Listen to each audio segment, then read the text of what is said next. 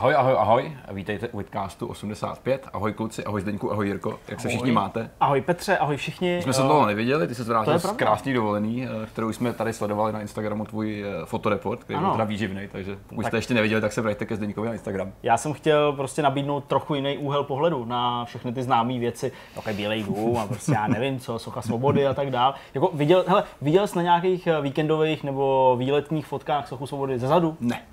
ne. Nebo třeba Brooklynský most jako ze spodu?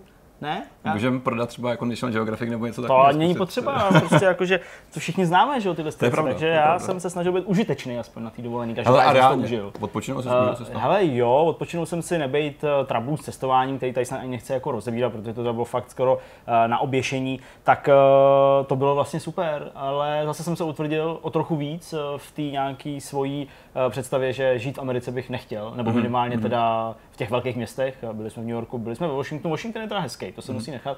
To je oproti uh, New Yorku úplně oáza klidu, tam skoro nikdo není v podstatě. A to bylo fajn, ale zase to takový, nevím, no, prostě relativně malý město. A, no, zkrátka dobře, v Americe bych žít nechtěl. Mm-hmm. Uh, tam bych to asi jako ukončil. Ale jak to okay. bylo krásný, viděli jsme všechno, uh, takový to důležitý a byli jsme krásní turisti. Super. Pár, o čem se budeme povídat ještě, to je další jako otázka, na co mhm. narazíme. Tak Zdeňku, vykopni to ty. Hele, já mám vlastně dvě témata. Eh, je asi jedno v jakém pořadí a kdy se k ním dostaneme, nebo jak obsáhle, ale uh, hrál jsem eh, DLCčko, poslední DLCčko ke Kingdom Come, mm-hmm. A Woman's Slot, který ji vlastně bylo pro mý překvapení docela rozdělený ve dví, s tím, že ta část, na kterou se všichni těšili, to znamená hra za Terezu, je sice dlouhá, ale tvoří jenom menší polovinu z toho, co to DLC nabízí, protože mm. pak je tam ještě vlastně jako druhá linka příběhová. Nevím, jestli to tajemství, nebo jestli se o tom vědělo, ale asi se vědělo.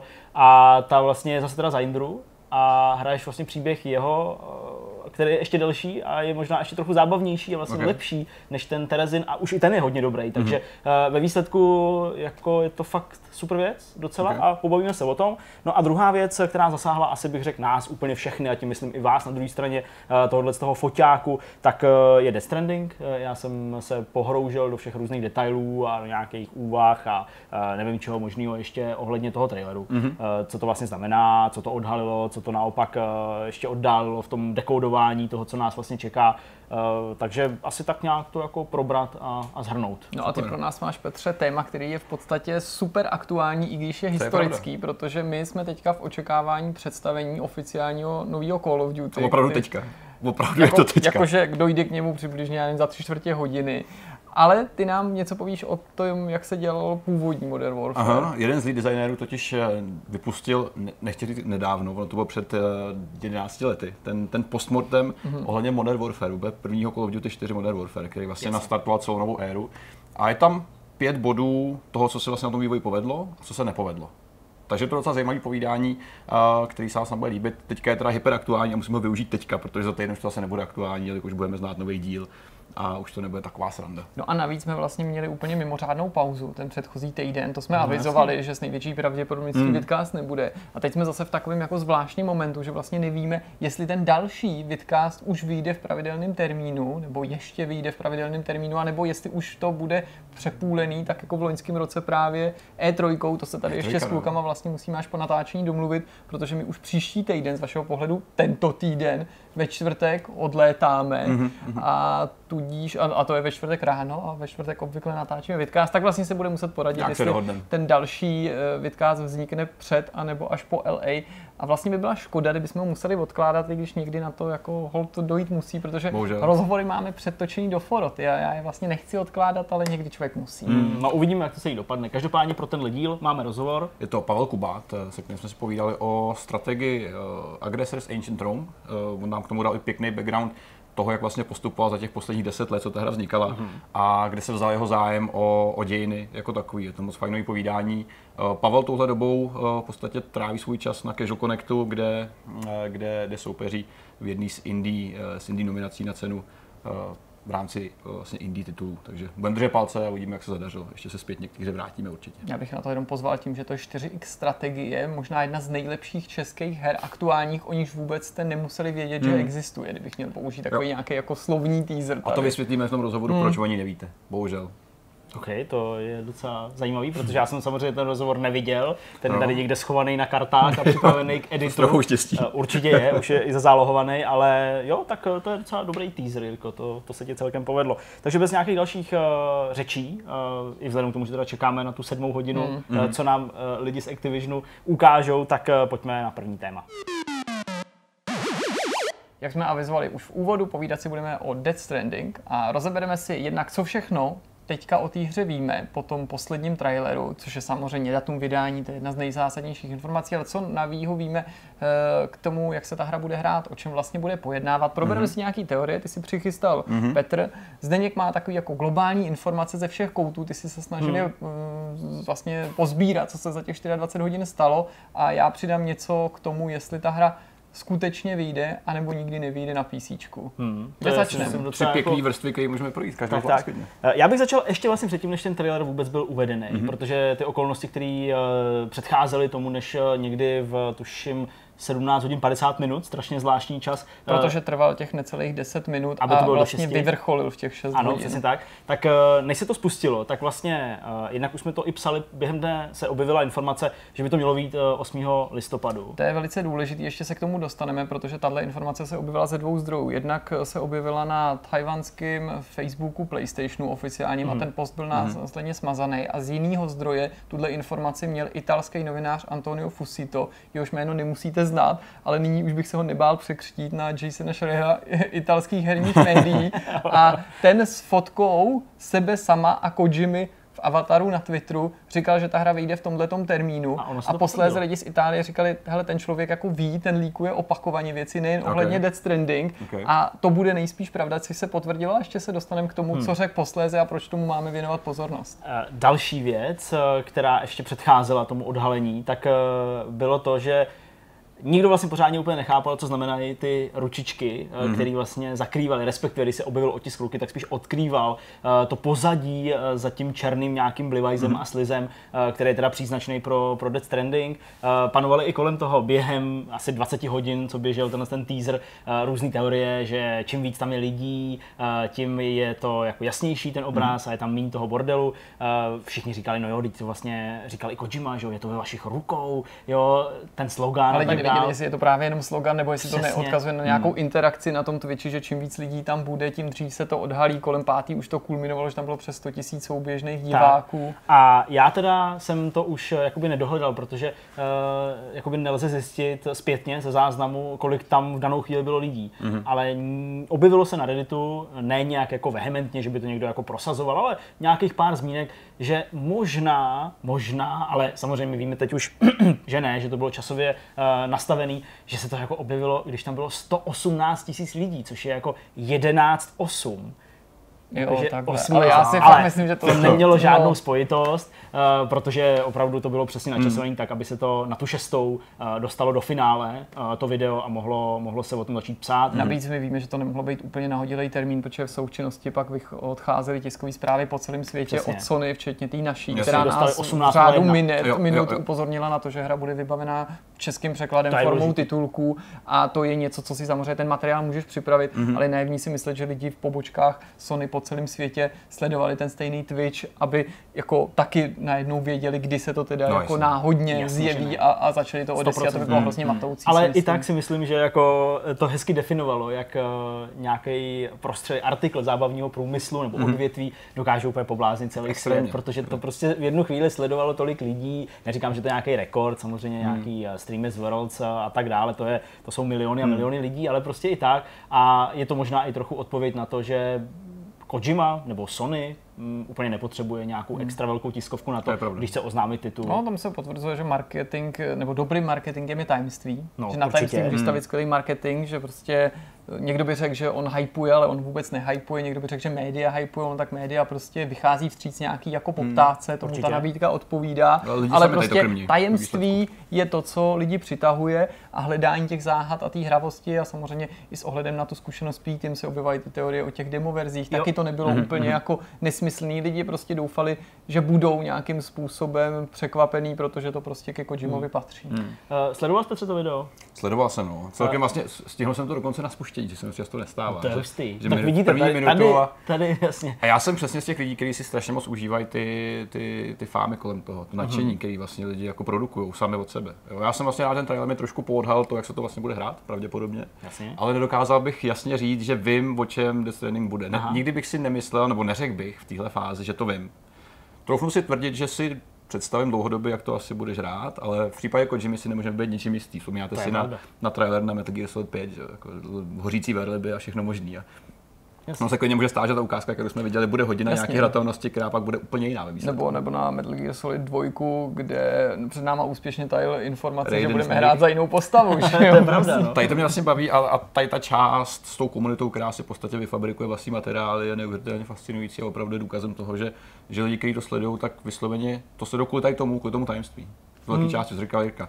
Eh, když jsem viděl ten gameplay, tak ze mě část toho očekávání opadla. Ne to, že bych byl zklamaný, ale protože se odkryli nějakou část té hry, kterou já si teďka dokážu představit, což jsem předtím nedokázal. To je vlastně jakoby efekt, uspokojili nějaké očekávání, které teďka jakoby zabilo trošku té touhy, ale současně se na to těším samozřejmě. Už jsem no. koukal na přeobjednávky, kdybych to už jako hodil do košíčku, ale ještě očekal hmm. nějaký no, a podobně. Zvláštní je taky, a to musím říct, že ještě k těm číslům bych poznamenal to, co jsi říkal ty, Zdeňku, že jestli to v něčem může atakovat nějaký rekordy, tomu nasvědčovali nějaký první čísla, tak jsou to opakovaný přehrání, to znamená mm. jako, že podle nějakých statistik lidi si mnohem častěji než obvykle to video pouštěli znova, nikoli další lidi, ale ten stejný člověk, Jasně. protože mm. to souvisí s tím, že jako ty lidi to chtěli pochopit, chtěli tomu rozumět, chtěli najet si ty, ty, ty, ty, ty detaily, to si myslím, že je logický, ale neodpustím si drobnou poznámku, jakkoliv se může jevit kacířská, tak já si myslím, že je potřeba jako zase nebejt úplně nekritický mm. a řeknu ti, že jakkoliv jsem byl strašně rád, že jsem viděl konečně gameplay, oni předtím bylo nějaký to putování, ale tohle působilo jako takový čistější kusy gameplaye a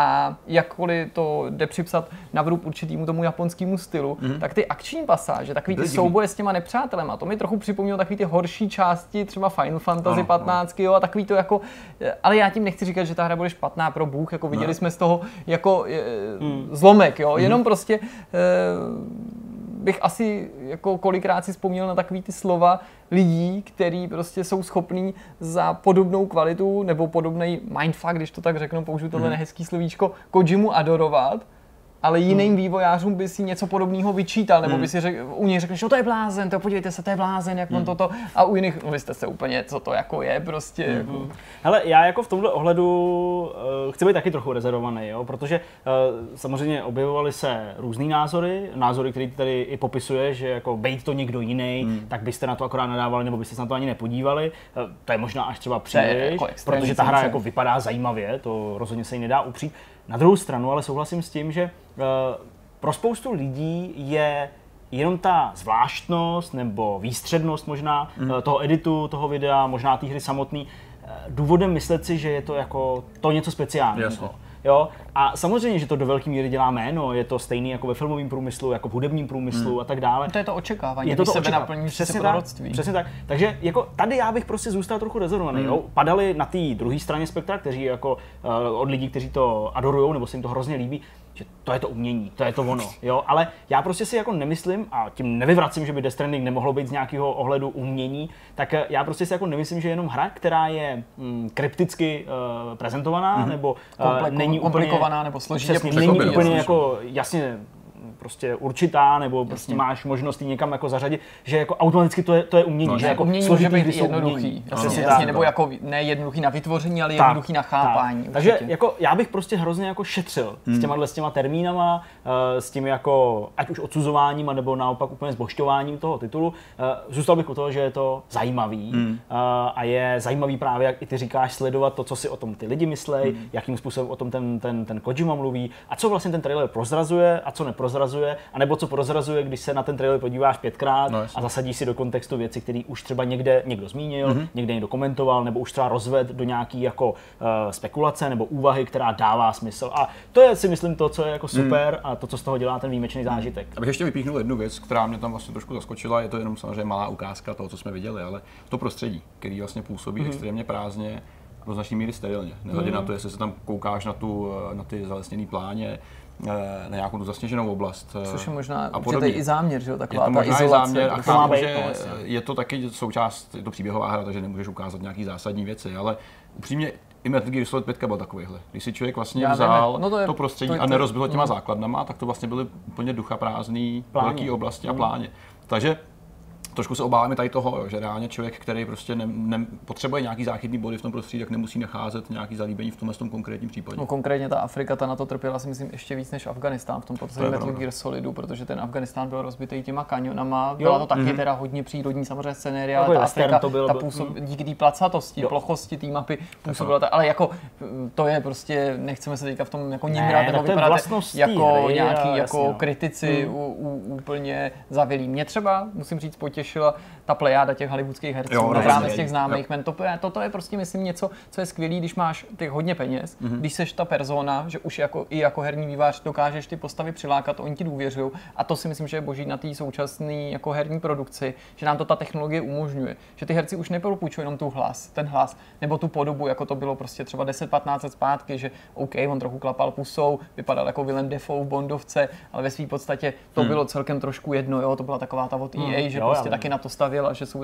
Teďka, když skutečně ty herci můžou zahrát ty své role, i když převedený pak do toho digitálního to je přece jako úžasný, že to ty herce jako i zajímá a že prostě můžeme takhle tomu filmu konkurovat nebo mu ukazovat, že dokážeme něco podobného dělat. V tomhle určitě, v tom videu, v tom novém videu samozřejmě je ta plejáda těch herců uh, ještě uh, ukázaná detailněji, Hmm. samozřejmě s nějakým popisem, takže vlastně většina, bych řekl, těch hlavních postav uh, je tam prezentovaná, což je docela super a přesně jak ty říkáš, mi se líbí ty momenty. Oni teda jakoby záměrně, tam dle mýho jako spousta z nich brečí, pláče, nebo minimálně tečou slzy, a působí teda dost tak jako rozervaně, bych řekl, ale rozhodně to zpracování je, je hodně na výši a, a působí, to, působí to fakt perfektně. Samozřejmě nejen ten Ridus, ale, ale i ty ostatní herci, kteří tam ten svůj part hrajou, tak a, působí, působí strašně dobře. Uh, co se týče toho videa, ten trailer, tak eh, pro mě asi úplně nejzásadnější informace nebo nejzásadnější věci, eh, který zasadili do kontextu předchozí spekulace, eh, se točí kolem těch dětí, Mhm. mm-hmm. respektive kolem těch plodů, protože to ještě nejsou hotoví, uh, hotoví lidi. eh, Dodělaný. jsou to ještě takový jako in the making, uh, kterým říkají BB. Uh, což se oficiálně teda, uh, ta zkratka překládá jako, jako Bridge Babies. Mm. A jsou to skutečně uh, plody, které uh, nosí ty jednotlivé postavy uh, sebou, mají, jsou k ním připojený de facto, proto je třeba má ten Ridus v tom, v tom podu. A vlastně točí se kolem nich, v tuhle chvíli je snad ne úplně potvrzená úvaha, ale velice taková jako zřetelná a dost, dost eh, předpokládaná úvaha, že oni jsou eh, tím pomyslným mostem mezi světem mrtvých a světem živých. A v momentě, kdy eh, ta tvoje postava, to znamená Ridus, ale možná třeba budeme hrát i za někoho jiného, kdo ví, eh, pokud zemře, tak vlastně nezemře. Dostane se do toho upside down světa, tak mu tak i říkají, minimálně v těch oficiálních popiscích.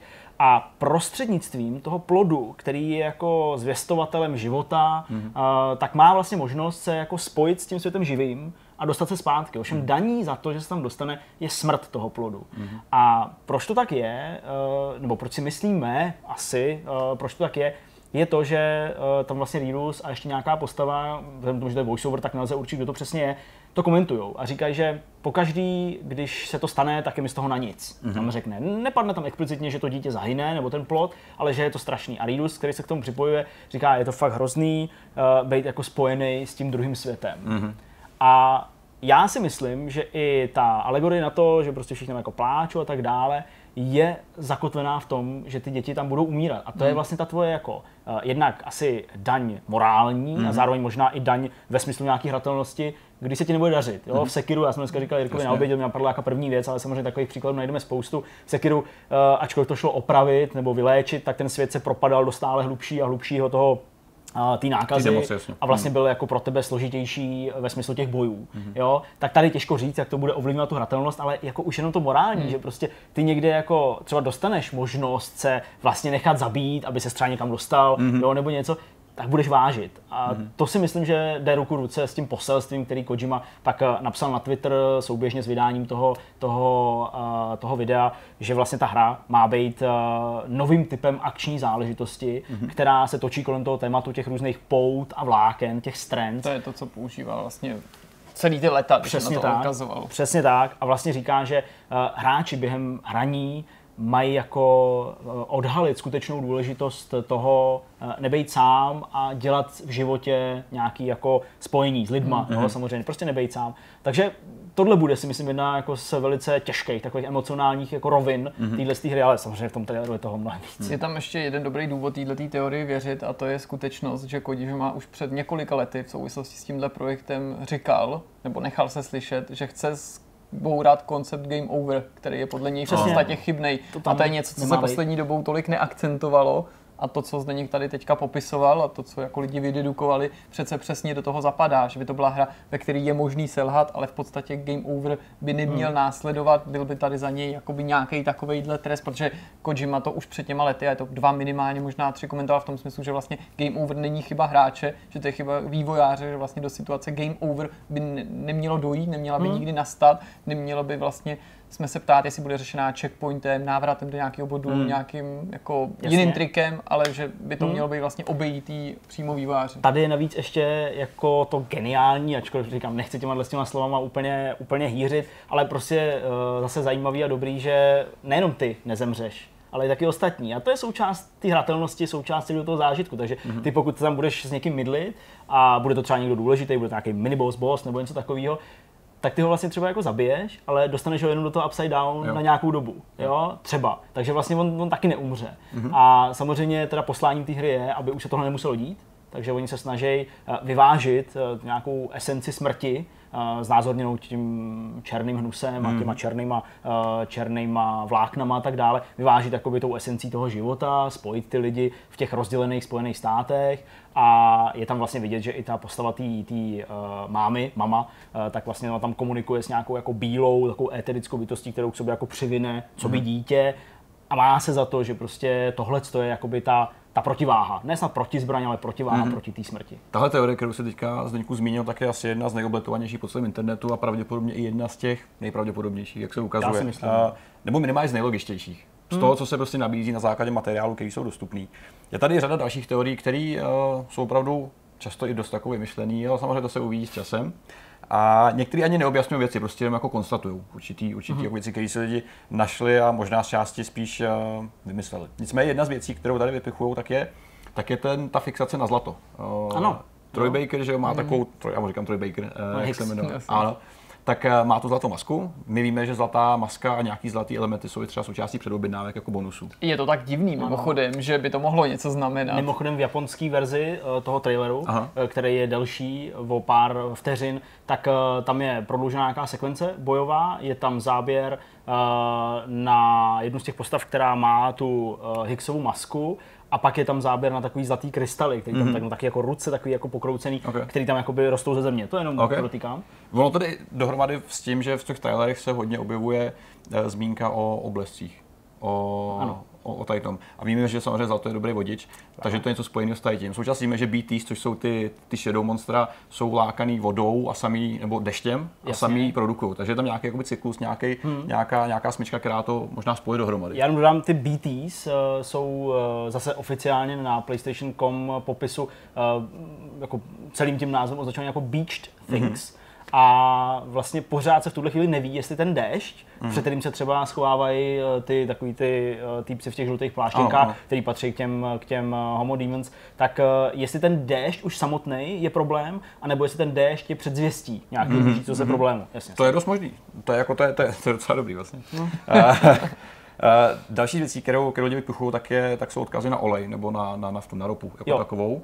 A určitou teorií je, že právě hon za tady tím, eh, za tady tím vlastně zdrojem je jedním, jednou z věcí, která způsobila ten aktuální stav toho světa. Jo, že to je takový spouštěč. Takový teda toho- který vlastně zažíváme do značné míry i dneska a není vlastně až tak jako Takže by to bylo takový ekoposelství, to by možná lidi nepřekvapilo vzhledem k tomu, že i Metal Gear Solid pos, obsahoval že jo, to protinukleární poselství. Nebo Ano, ano. A co se týče jakoby té apokalypsy, eh, která teda jakoby ten svět zasáhla, teď nemyslím tu politickou část, kdy teda ty Spojené státy jsou roztržený od sebe, jako, tak eh, vlastně v nějakém z těch prvních videí tam Reedus eh, mluví o výbuších a vlastně mm-hmm. říká jako, že eh, první třesk jo, mm-hmm. způsobil začátek vesmíru. Jo, další třesk způsobil prostě to, že máme planetu a tak dále. A pak přišel tenhle třesk, Tenhle třesk. čtvrtý třesk. Okay. A jako zmiňuje se tam nějaký výbuch, zmiňuje se tam prostě nějaký bang, jo, takže je otázkou, co vlastně způsobilo tu apokalypsu po té jako geografické stránce a proč teda ten svět je takový, jaký je. A může to mít nějakou spojitost s tou ropou, těžko říct. Těžko říct, jedna z dalších teorií, která tady to, která tady to eh, nechci říct úplně nuluje, ale na druhé straně, tak je ta zmínka o Hadesovi, o tom další, o, tý, vlastně o tom druhém světě. Ano. A jedna z toho je taková, že skutečně tady ten stav nastal tím, že se někdo pokusil tehdy vlastně do toho světa dostat napřímo. Skrz děti, skrz no. No. nějaký podobný systém.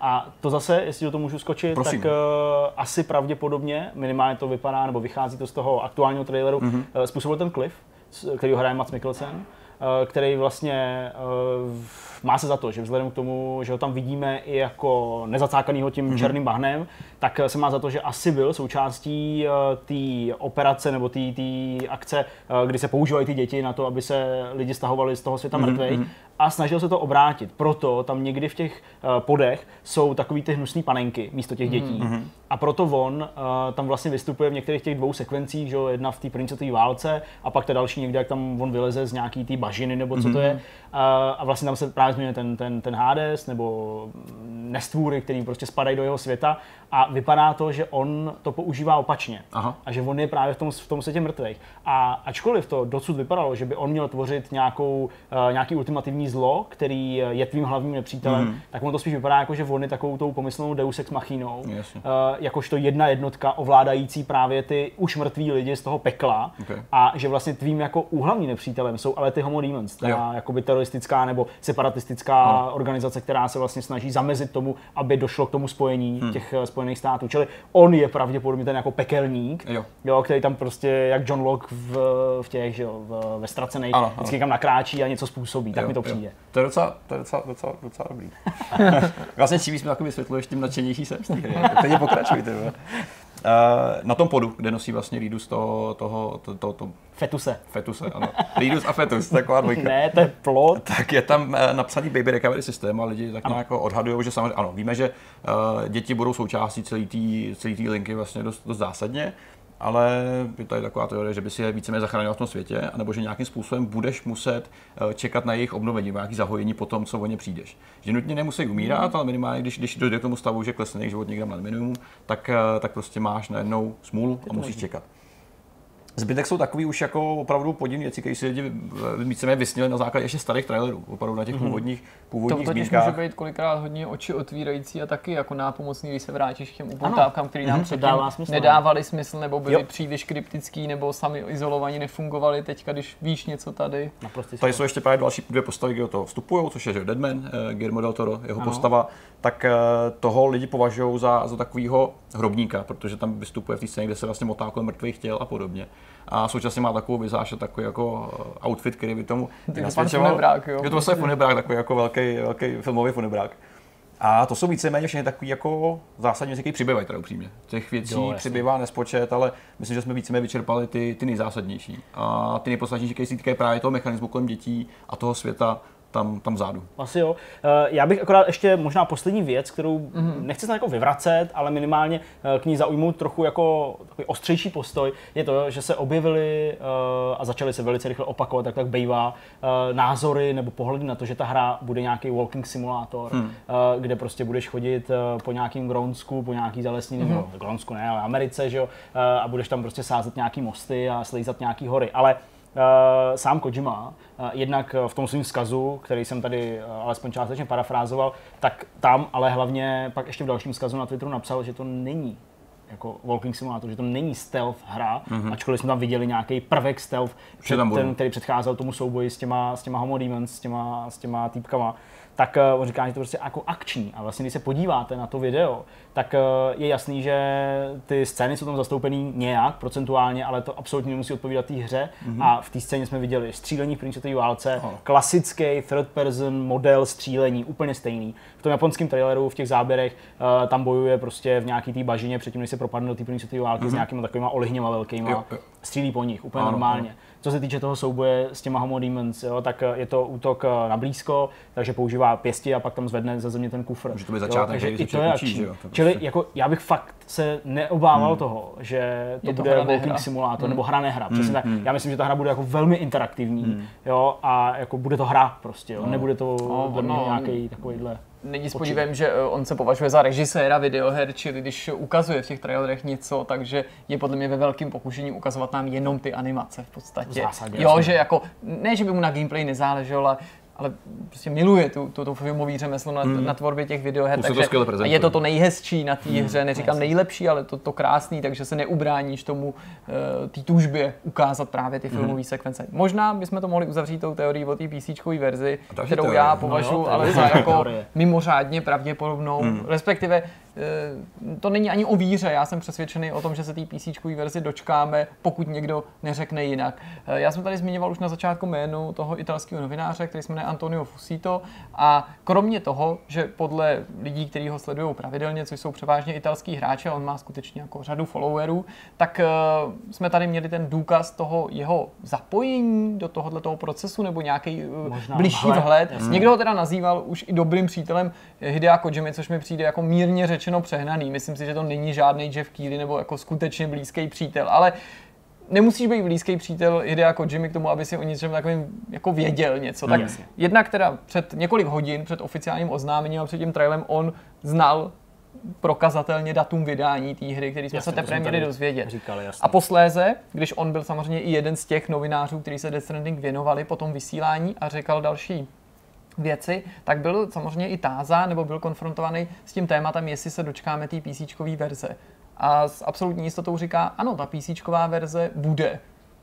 Je to jeho slovu, jeho slovo ne proti slovu někoho jiného, ale který jako momentálně nemá kdo by glosoval, ale jsou tu určitý indicie, které pořád tomu napovídají a naopak neexistují tu indicie, které by to prokazatelně vyvrátily. Já něco z toho řeknu v rychlosti a jenom jako vždycky zdůrazním, jestli je to fakt, nějaká teorie nebo spekulace. Fakt je, že ta hra byla představená v červnu 2016 na E3 na konferenci PlayStationu. Ano. Fakt je, že se vždycky, nebo v drtivé většině, objevovala v souvislosti se Sony, s PlayStationem, na jeho akcích nebo na jeho kanálu, prostě, prostě v souvislosti s touhle firmou byla prezentována. Fakt je, že ta hra využívá engine Decima, od Guerrilla Games, mm-hmm. nizozemského studia, který už několik let patří, pochopitelně Sony. Fakt je, že tahle technologie až dosud pohánila jenom hry na PlayStationu 4, uh, Killzone Shadowfall, Until Dawn, jeho spin-off, mm-hmm. uh, Horizon. Horizon Zero Dawn samozřejmě a nějaký to betlování od Guerrilla Cambridge mm-hmm. potom, který pro VR například. Fakt ale i je, že v roce 2015, než jsme se dověděli vůbec jméno té hry, v prosinci A 2015 použitej engine.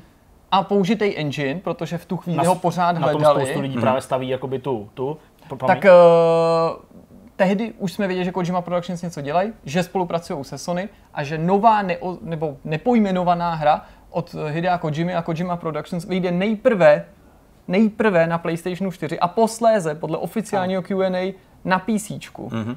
Tohle ta informace nebyla nikdy dementovaná. Hmm. Nikdy. Hideo Kojima i Sony měl bezpočet příležitostí říct, jako změnili jsme názor, nebo není to tak z důvodu použití té technologie. Mm-hmm. Spousta lidí říká s odkazem na tu technologii, protože PlayStation, protože to už určitě neplatí, nebo Sony ho přeplatila, nebo jako mm. chtěl, ale neudělá to. To jsou jenom teorie. Jasně. To nevíme. My nevíme, jestli ten engine nemůže fungovat na PC. My může. nevíme, jestli ten názor změnil. A naopak, pokud by ho změnil, proč by to neřekl? Naposledy byl na to Kojima tázaný, nebo možná ne naposledy, ale při nějaký osobnější příležitosti na filmovém festivalu Tribeca, kdy na to neodpověděl. Nechal tu ot- otázku bez odpovědi. Otázka, jestli bude PC. Asi Tím to samozřejmě nepotvrdil to. PC. No.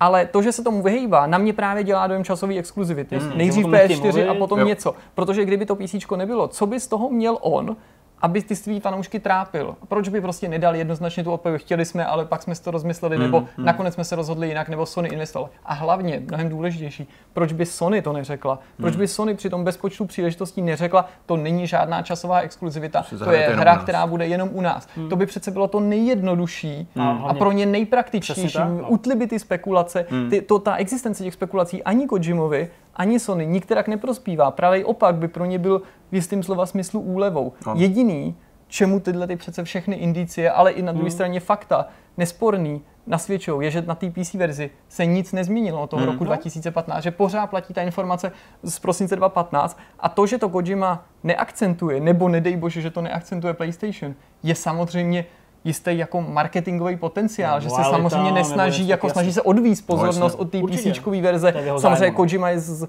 zřejmě nějak vázaný, nebo prostě nemá o ní mluvit, možná proto se ty odpovědi vyhýbá a to, že nám Sony neřekne, že to vyjde na PC, to je jasný. A závěrem i jsou tady jiný vedlejší ukazatele, které jsou ale jinak jako kolikrát velmi průkazný. Protože v tom posledním traileru se objeví krabička a jakkoliv to nemusí být finální a není nejspíš finální kousek, tak na té krabičce není only on PlayStation. Hmm. Tohle si nikdy Sony nenechá ujít. Hmm. A další, podívejte se na trailery ke všem PlayStation exkluzivním titulům, nejen first party, ale prostě exkluzivním z posledních let. Vždycky To tam je tam na začátku logo PlayStation, takový to bzunk, to modrý, Mhm. a pak se tam objeví ten No, nápis Only on PlayStation. Jasně. Tady není, tady je jenom to logo. No. A jako přece není tak naivní uvěřit tomu, že to na to PC bude. No, jasně. Takže Takže já jsem byl jako zastáncem téhle myšlenky, víceméně právě proto, že to jako nikdo nedementoval a že to takhle bylo oznámený. Uh, jo, možná jsem třeba byl pak na pochybách stran, stran té Decimy, což jako byl docela silný argument Hmm, a jasně. mohlo se něco změnit, ale engine byl přesně. vybraný dodatečně, takže by se to mohlo tehdy Ano. objevit, ano, ale protože jsme si že vybrali to, tenhle ten přesně, engine. ale to, že se to nezměnilo a to, že to nikdo nekomentuje a nevyvrací a nehlásí se teda k tomu, že by to byla exkluzivita na PlayStationu, tak eh, je vlastně docela dost jako silný argument. Takže pokud nemáte PlayStation, nechcete si kupovat PlayStation, nemáte ani konzole z jakéhokoliv důvodu, tak si dost pravděpodobně dočkáte tyhle věci i na PC. Plus současně ještě neznamená, že ta hra vyjde na PlayStation, teda na PC, že z toho nemůže Sony něco mít. Reálně. Pokud, my nevíme, jaká je vlastně ta biznesová povaha Ne, celý právě, o tom, o tom, to, že to, to reálně všechno skutečně to jenom spekulace, No, že jo? ale podstatný je, že Kojima Productions je nezávislý tým a že No. na samém začátku, jakkoliv samozřejmě Sony se určitě na tom finančně nějak se musí podílet Mhm. nebo platit za i třeba časovou exkluzivitu, to nejsme na jiný, nebo jakýkoliv model nějaký exkluzivity, tak na začátku se mluvilo o tom, že ta hra nepotřebuje financování Sony. Neříkám, že se na tom něco nezměnilo, ale Kojima to prezentoval tak, že on nepotřebuje nutně peníze třetí firmy, aby jako někde asi. to byl klasický, jako klasický Hmm. vydavatel, který do toho pumpuje pravidelně své finance. Dobrá, no tak jo, tak to je asi všechno na tomhle místě. Mrkněte na články, mrkněte na nějaký další videa a nezapomeňte, že úplným závěru Mats Mikkelsen naznačí, že se možná v Death Stranding podíváme i na měsíc. No a co je zajímavé, že my teďka jdeme na Modern Warfare, ale my teďka jdeme i na Modern Warfare. Ačkoliv eh, vy jste toho teďka nebyli svědky, tak eh, my jsme po dokončení předchozí části doslova vystřelili tady k počítačům a nabouchali eh, na internet zase pro vás nějaké informace o Call of Duty Modern Warfare. A právě o té hře si budeme povídat, ale vlastně si nebudeme povídat o té hře, což je vlastně úplně jako signifikantní hmm. k tomu, aby jsme vysvětlili, co se tady vlastně děje. Call of Duty Modern Warfare, nová hra 2019, 25. října, ta vyjde. A teď se budeme bavit o Call of Duty 4 4 Modern, Modern Warfare, Warfare, která eh, byla teď jako rebootovaná. Dávám Ta si facku. číslovka je zásadní, protože očividně mění úplně všechno. Bavíme se o Call of Duty 4 Modern Warfare z roku 2007. To Jasně. je teďka je o 12, 12 let, let? No jo. eh, 12 let dozadu. O čem se budeme bavit, je to postmortem eh, hry očima Stevena Fukury, což byl designer v té době v Infinity Ward, který pracoval nejenom na eh, prvním díle, na dalších dvou, a pak ještě na řadě dalších projektů, přičemž potom odešel, aby dělal Titanfall. Takže je to člověk, který v podstatě položil základy, dá se říct, moderním FPS, protože si musíme zpětně říct, že nebejt Modern Warfare jako takový, která vyšla, tak hry multiplayerové střílečky, takový, jaký je známe, FPS, pravděpodobně nejsou v té formě, v jaký jsou dneska. Protože oni skutečně položili základy spoustě věcem, nemyslím spolu hratelnosti, právě to akce, ale ten multiplayerový systém, který oni stanovili hmm. tehdy, byl jeden z prvních a jeden z nejlepších a to víceméně dokazují i úspěchy jako takový. Uh, Steven se vlastně před uh, 12 lety, tenhle ten postmortem je starý 12 let reálně, protože se objevil v magazínu Game Developer a teprve teďka zase vyplaval zpátky hmm. na svět takový cený povídání. Hmm. Tak se svýma očima povídal a podíval vlastně na, zpětně na ten vývoj jako takový. Je to takový postmortem skutečně toho, co se stalo a co fungovalo a co nefungovalo v tom týmu. Je to vždycky 5 a 5, to znamená 5 výhod, co, co vždycky vyšlo, a 5 takových průserů. Nicméně obecně Steven teda přiznal v tom, v tom samotném povídání, že byl překvapený tím, jak dobře to šlo celý. Jak celý ten výběh, celý ten vývoj proběhnul vlastně úplně v pohodě, bez nějakých velkých problémů a byl úplně celkem těžký přijít s nějakýma jako vysloveně jako špatnostma, který se během toho staly. Což ti celkem, lidi řekli, že dneska by to bylo mnohem snažší a pět bodů by možná nestačilo. Ale ať chceme nebo ne, tak eh, ten systém, který si oni tehdy vymysleli, vlastně Activision do dneška drží a pořád to funguje. A ty důvody, které tady zmiňuje, toho, proč to vlastně vyšlo, jsou určitým důkazem toho, že eh, díky tomu je vlastně schopný dneska Activision dělat rok co rok nový Call of Duty. Skutečně to, to co mi tady zmiňují, co si vlastně projdeme, tak eh, platí. jedna z věcí, ta první, která vlastně hodně pomohla sérii jako takový a Modern Warfare, je moderní zasazení. Z mnoha různých důvodů.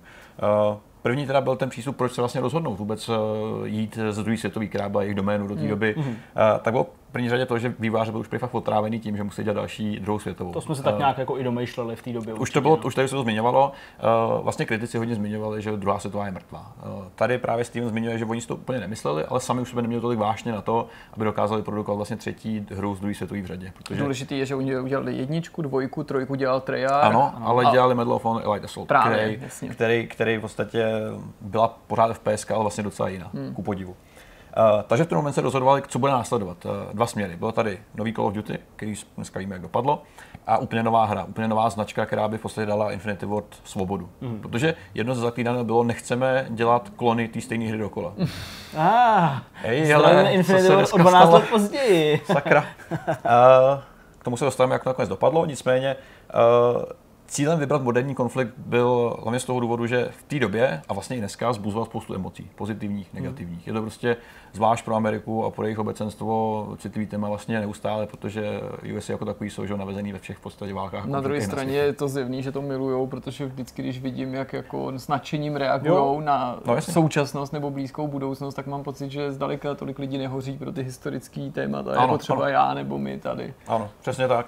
S tím, že současně ale podmínka byla taková, že je nutný v té hře udržet uh, v podstatě tu, tu vizi dvou soupeřících stran, dvou velkých soupeřících mocností v podstatě, jako to dělali do té doby. Uh, takže uh, v podstatě z toho vlastně vykrystalizovala ta myšlenka, tady máme nějakou ruskou teroristickou buňku, která vznikla jako, uh, jako takový taková odnož ruské armády, to znamená ne přímo ruskou a zlá armáda, Jasně, ale nějaká vůbec, jako, vůbec to není Rusko, nějaká evil verze, která, která očividně jako teda není Rusko, ale je to Rusko a rozdělit to celý na několik front, což byla v podstatě forma Call of Duty 2, tam se taky že procházeli několik front na světě. Hmm. Ale pořád to bylo v rámci zabalení do jednoho velkého kampaňového tažení, který se drželo to, bylo to skvělý. Já to Bylo to skvělý.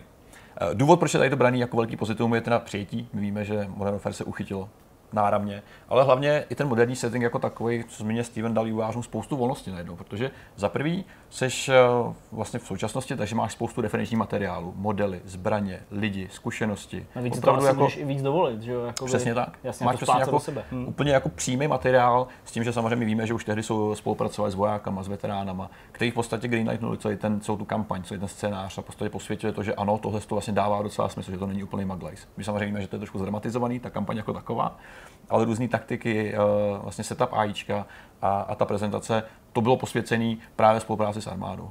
Nespočet materiálů v podobě tanků, zbraní, to všechno vlastně mnohem snaží, než se snaží hledat materiály od druhé světové, hmm. což se budeme povídat, ačkoliv jsou zachovalí, ačkoliv jsou dobře dostupní skrz muzea a skrz pamětníky, tak uh, přece jenom tady to je trošku blíž uh, všemu, všemu, co známe. Dobrý, jako, jako, jako, jako zajímavost je ta, že chtěli se vyhnout takové přetechnizovanosti. To, co vlastně dneska je úplně opak, že moderní Call of hmm. Duty, roboti, letající běhání po zdech, jetpacky, tak eh, vzali v podstatě Navy Seals na schvál, protože Navy Seals byl ve své době, aspoň tehdy, bavíme se o, o, o, vlastně o Stevenovi, který to tvrdí, já, tak byly v té době vždycky jak jako odpadkový koš výbavy americké armády.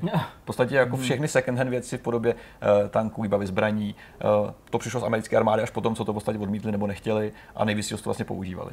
Takže se vlastně vyhnuli tomu, že to bylo až zbytečně, řekněme, jako futuristický v té době aspoň a naopak jako víc analogový té hmm. klasické války. Já což se jako myslím, že to je třeba jako tím, že si potrpí na klasiku nebo něco takového, protože no, námořní pěchota vyfasuje jako něco, co nech, nechce jako klasická armáda. Dokud si se do té vody tam hrát toho bazénu. Ale OK, jsou to prostě informace, které ty jenom jako tlumočíš od toho vývoje. Já jsem to neřekl, prostě... řekl to, řekl to Steven už v roce 2008, tak mu budeme věřit a, a nemusíme samozřejmě taky.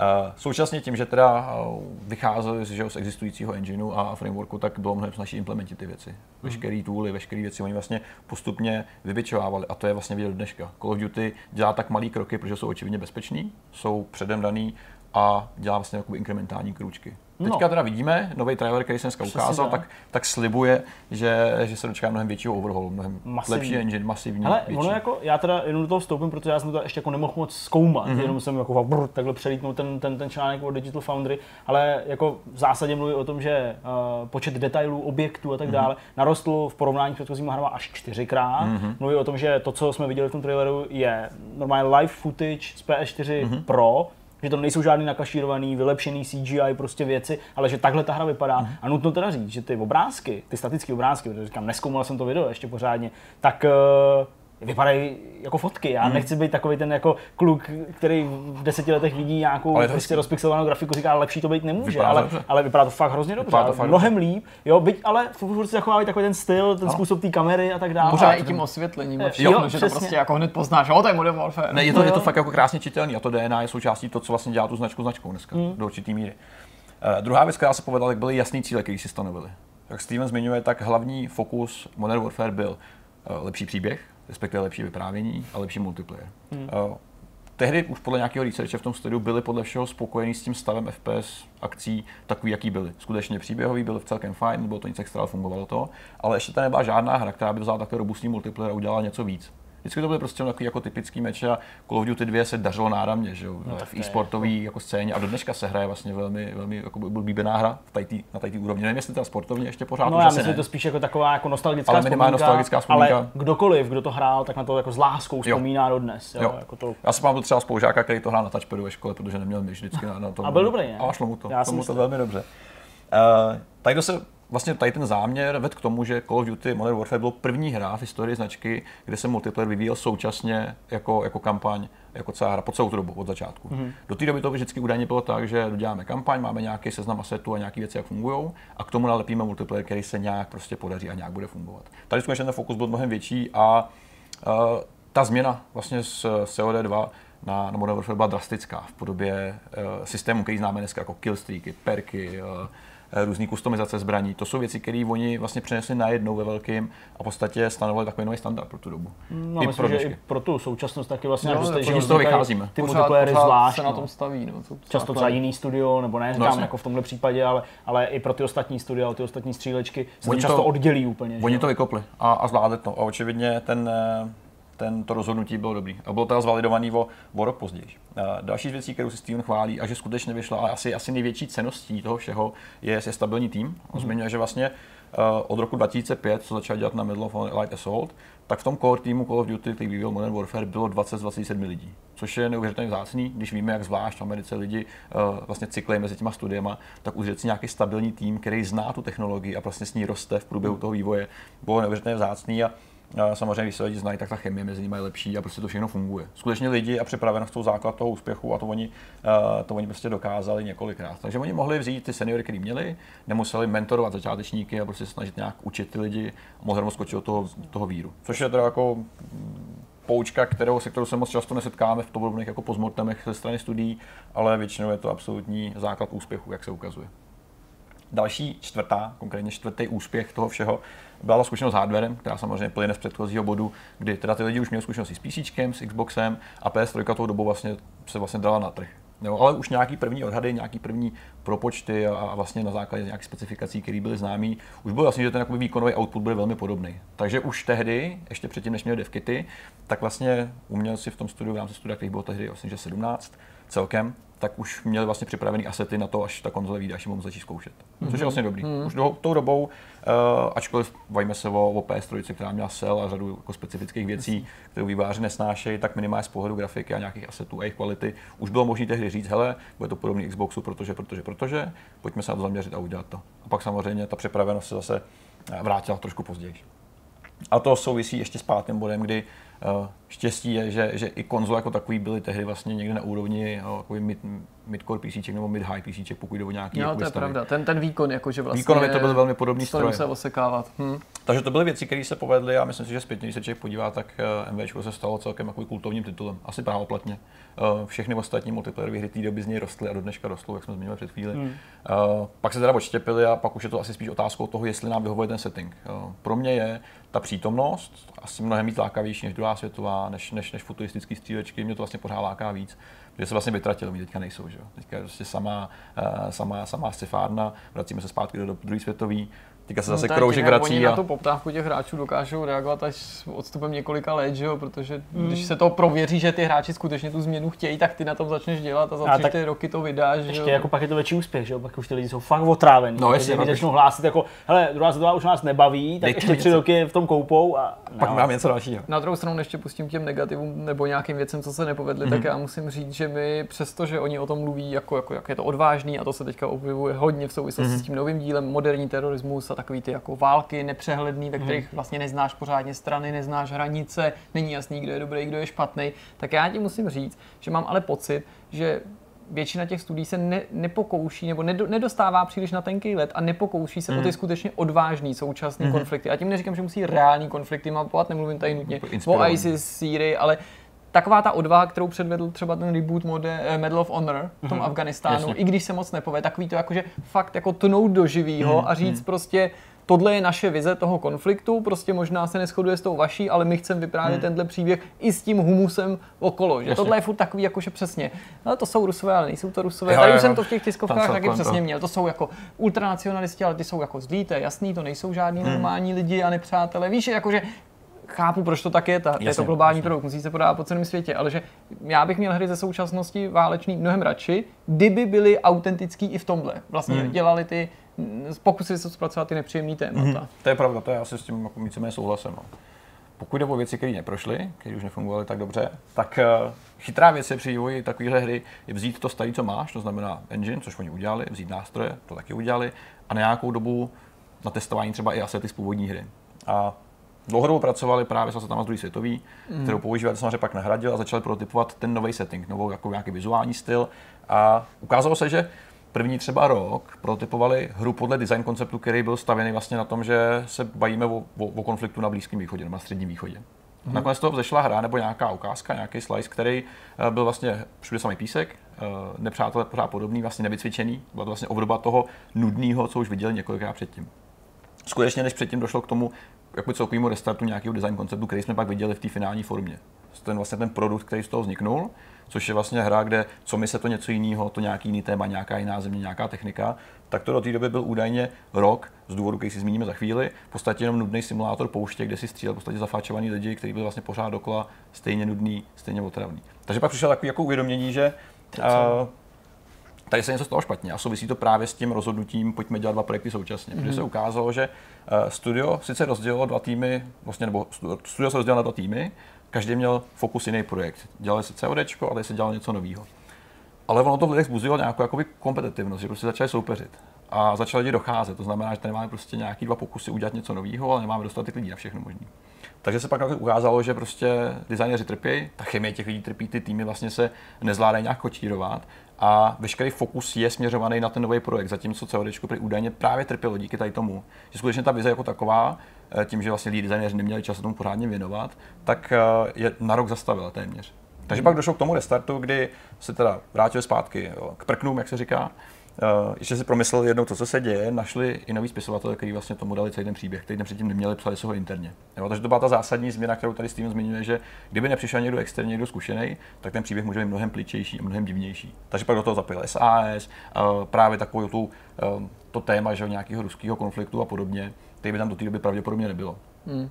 A bohužel trvalo to rok, ale současně víme, že během tady toho období, který vlastně on nazývá jako, jako designerský reboot, eh, vznikly takový ty ikonické mise, jako ta sniperská mise v Černobylu mm-hmm. a podobně. Mm-hmm. Nebejt tady toho, tak se to možná nestane. MVčko je dost možná mnohem jinou hrou, než jsme si, než jsme si mohli myslet. Takzvaný game seller, ne system seller, ale, Ale je to jakože game ten seller. mo- moment To seller, pravda. nebo prostě k- přes který tu hru můžeš prezentovat, přes který se o té hře mluví, jo, to je ta hra, jako v A bylo to tady ta mise, že jo, pak ta mise, že jo, z AC-130, kterou vlastně koukáš na zem a No, no, ikonická, trošku pobuřující samozřejmě. Hele, a teď Exploze, já teda jsem možná malinko odkopu, ale je tady ta, ta mise, kde nějak odlítá z Baikonuru ta, ta raketa. Ne, to je Black Ops 1. Ten Black Ops To je Black Ops, jednička. jo. jo. ale já, jakoby, to je pro mě taková jako super ikonická, Jo, No to je totiž nejlepší díl. Jo, jo, jo. Hele, jako to Hele. asi úplně ne, ale, ale tahle scéna je prostě ve mně asi zakořeněná zdaleka nejvíc, jak on tam prostě leží na těch zádech, ta raketa startuje a pak ji někdo se střelí. Jo, jo, jo to, je pravda. to, to, byla, byl to Black Ops, byl to Black Ops, jo? No, ty tam byl Jo. i ten SR-71 Blackbird, Jo, ze který si jakoby pilotoval Jo, a zároveň si jo, přepínal těch vojáků dolů, Větnam, tak řízení helikoptéry, prostě Ježiš, to soundtrack, že jo, Rolling No, Stones. zpátky k. Ještě hele, další bod, co se nepovedlo, nedostatek času na testování v betě, protože se vlastně v průběhu vývoje údajně dozvěděli, že musí masterovat hry a vydávat mnohem rychleji, protože se musí zelisovat Blu-ray a podobně, tak najednou zjistili, že přišli třeba o měsíc a půl času a testování, což je v tom jakoby nakopnutým eh, na té roadmapě dost vlastně zásadní. Takže vlastně došlo k tomu, že, že ten čas na betě, který ztratili, tak se bohužel údajně projevil v recenzích tím, že ty mise nebyly úplně dobře vybalancované. A já jsem se ze strany koukal na nějaký dobový recenze z, tý, Mhm. z, tý, z roku 2007 a skutečně lidi zmiňovali nerov- nerovnoměrnosti v obtížnosti. Některé mise prostě byly To opravdu těžký a otravný. Skutečně eh, podle Stevena je tady to ten důvod, že skutečně jim sebrali měsíc a půl z nějakého dalšího ladění malého. Jo, takže i takové věci se můžou dít. Všechny lidi ve studiu údajně rozladilo demo, který vyšlo na PC měsíc před vydáním. A ukázalo se, že reakce lidí, kteří byli do té doby vlastně veskrze pozitivní skrz trailery a takový to obecný přijetí, tak najednou bylo jako, ma, nuda, to mě zklamalo, to je divný. Co to bylo za misi? Já si to vůbec nepamatuju. To nevím, to se mi nepodařilo už dohledat, bohužel, to už jsem nedohledal. Ale nakolik to mohlo být šokující na začátku, tak Steven říkal, že se teda všichni sedli, aby se uklidnil a podívali se na to, vlastně, co to je za demo, co je to za reální, jako lidi, co to hrajou za reakce.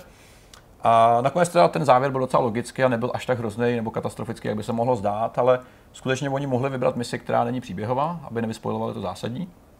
Za prvý, za druhý cílem nebo silou Modern Warfare a všech dalších dílů je to, že vlastně co mise to něco nového. To neustále točíš, Hmm, to témata a vlastně se nenudíš, dá se říct. Střídáš prostě. postavy, střídáš všechno lokace, střídáš, že jo. Takže tím se uklidnili, že aby si zhodnotil takovýhle produkt, eh, tak eh, bohužel musí hrát celou hru. A současně bohužel uh, přiznal, že kdyby to demo nevyšlo, tak to možná bude lepší. No, do značné míry. To Protože to prostě i nabouralo. Jako odpověď, proč prostě ty dema nejsou. No. Je to jedna, jedna z věcí, která se prostě může stát. Jednak Pak to přirovnává, že to zaseká, čas, přesně, a jednak jako pak udělat demo- takovýhle feedback. No. vyseknout demo jako z velké hry není snadný, co si lidi můžou myslet. Že prostě jako odkrojím a hotovo, vydáno, může být ven. Uh, nicméně velmi záhy se uklidnili, protože ještě před vydáním běžela bě- beta multiplayerová na 360, která více potvrdila to, co si pak všichni mysleli, že to bude, že to bude hit. A poslední takový jako srandovní bod je, je víceméně čas, který je problém asi každého vývojáře, který má nějaký deadliny. Vlastně. Tak eh, podle Steam měli speciální eh, takovou pipeline na testování a iterování na designových eh, vlastně rozhodnutích, na budování levelů a misí. A to poslední nedovoluje až do poslední chvíle generovat asety, to znamená psát příběhy, psát dialogy, nahrávat hlasy a podobně, protože ještě nevíš, jak se ta samotná mise bude vlastně hrát. A až na poslední chvíli dělají takové ty hezké věci. Eh, Vzpomínáte si na takové ty, ty, ty loadingové obrazovky? No Pěkný jasně, intro. protože vždycky na pozadí loadingu jsem koukal na animaci Ano, a běžel tam jenom ten bar. A ty animace byly skvělé, byly parádní. No, byly krásný. Oni pro, ten, pro tady to oslovili vlastně producenty pořadu uh, Future, Future Weapons, který běžel na Discovery Channelu. Aha. A firma, která právě pro ně dělala tady ty animace, tak řekla na poslední chvíli, pojďme to udělat. A během dvou měsíců před vydáním vlastně tady to, tady to dokopli, což je ohromný štěstí, No, protože pro produkce spoustu lidí to věcí, bylo jako jeden ze signifikantních bodů, ne, že by Oni si to ta hra příběh. byla lepší, ale jako ty jsi to s tím hodně spojoval, No, no, prostě ten přesun na té mapě, teď nějaký prostě 3D modely zbraní. bylo to dodatečný vyprávění a vypadalo to fakt dobře.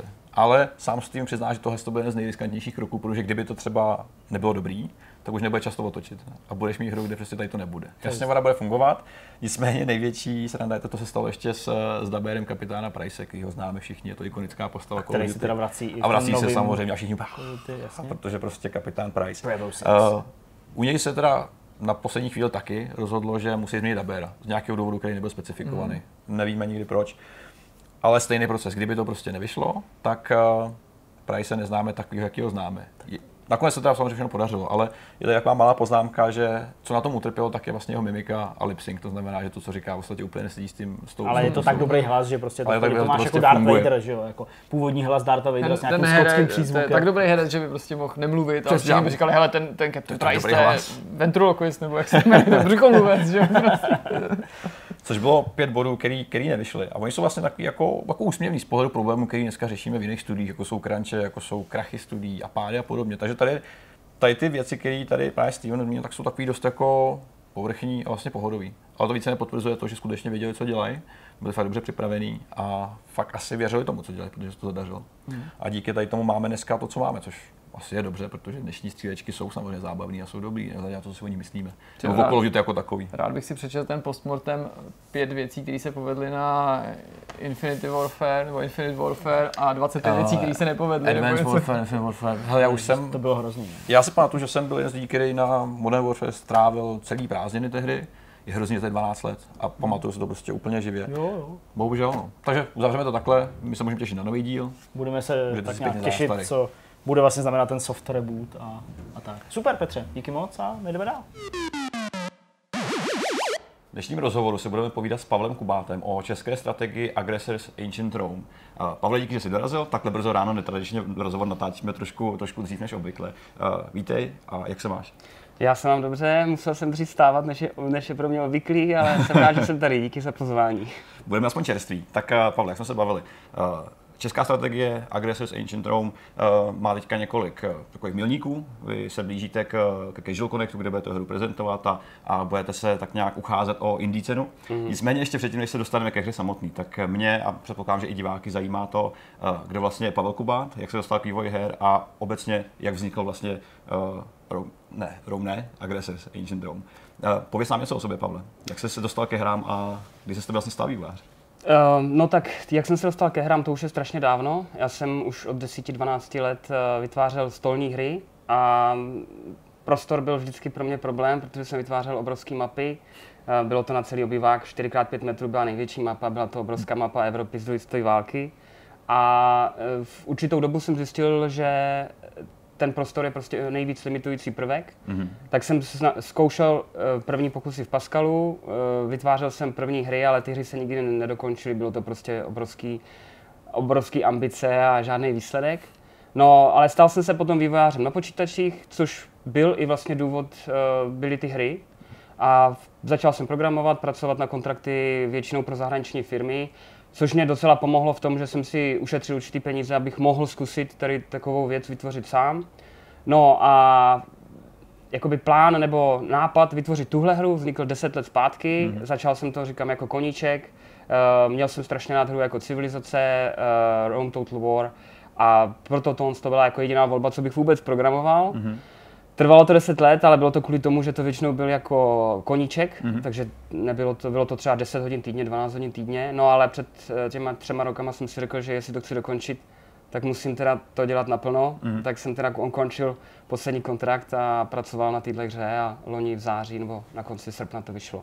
Jako kontraktor si pracoval taky na počítačových hrách, nebo si programátor, který dělal nějaký aplikace, já nevím, bankovní systémy nebo databáze? No, jako eh, nedělal jsem nikdy žádné hry. Mm-hmm. Pracoval jsem většinou v sáskarském průmyslu a byla mm-hmm. to taky obor, který jsem se dostal prostě díky tomu, že jsem začal v jedné firmě a jak se v tom vezete, jako, tak vás najme jiná firma. Mm-hmm. Takže víceméně dělal jsem různé projekty, jako aplikace jak webový, tak desktopový, tak serverový, ale, ale nikdy ne hry a většinou to bylo co se týká sázení. No. Mm-hmm. Dají se ty zkušenosti z vývoje takovýchhle specifických programů přenést právě do vývoje počítačových her? Víš něco, co si jo. tam si osvojil a třeba je to nějaká deviza, kterou běžný herní vývojář nemusí mít?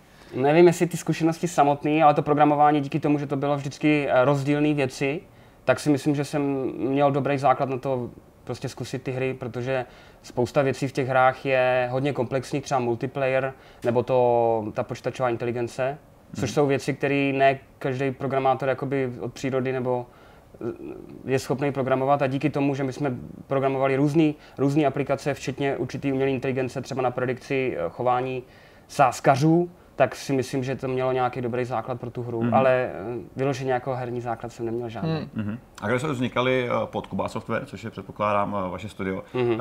kolik vás na té hře vlastně ve výsledku dělal reálně? Byl to jenom ty nebo, nebo vlastně ještě pomoc? No, jako vlastník jakoby toho projektu jsem já, ale během toho vývoje se do, tam vystřídalo, myslím, o dalších 8 lidí, ale nebyli to uh, Nebyla to práce jakoby v rámci toho Kubát Software, ale mm-hmm. byli to kontraktoři, kteří pracovali od hodiny a vytvořili ilustrace, vytvořili um, animace, vytvořili UI, mm-hmm. takže víceméně já jsem tak jako měl pod sebou a říkal jsem, co od nich potřebuju. Oni to udělali, já to zaplatil, přidalo se to do projektu a takhle to jelo. Mm-hmm. Ale už uh, víceméně tři roky na tom pracuje moje přítelkyně. Mm-hmm. Nejdřív na tom pracovala jako na part-time, mm-hmm. protože měla svoji vlastní práci a před půl rokem, před teď už tři čtvrtě rokem, jsme se rozhodli, že půjdeme, uh, protože práce bylo moc, mm-hmm. je to opravdu velký projekt, tak uh, ona ukončila tu práci a teďka na tom děláme už oba na full time. Mm-hmm. S tím, že zase znovu máme třeba ilustrátora, který nám dělá teďka nové ilustrace, ale nikdo na tom nedělá jakoby s náma, neboli ten projekt je jenom čistě náš. Mm-hmm. Ty lidi, který najímáte si na tu pomoc, eh, jsou to Češi nebo jsou to třeba lidi ze zahraničí, který hledáš přes internet?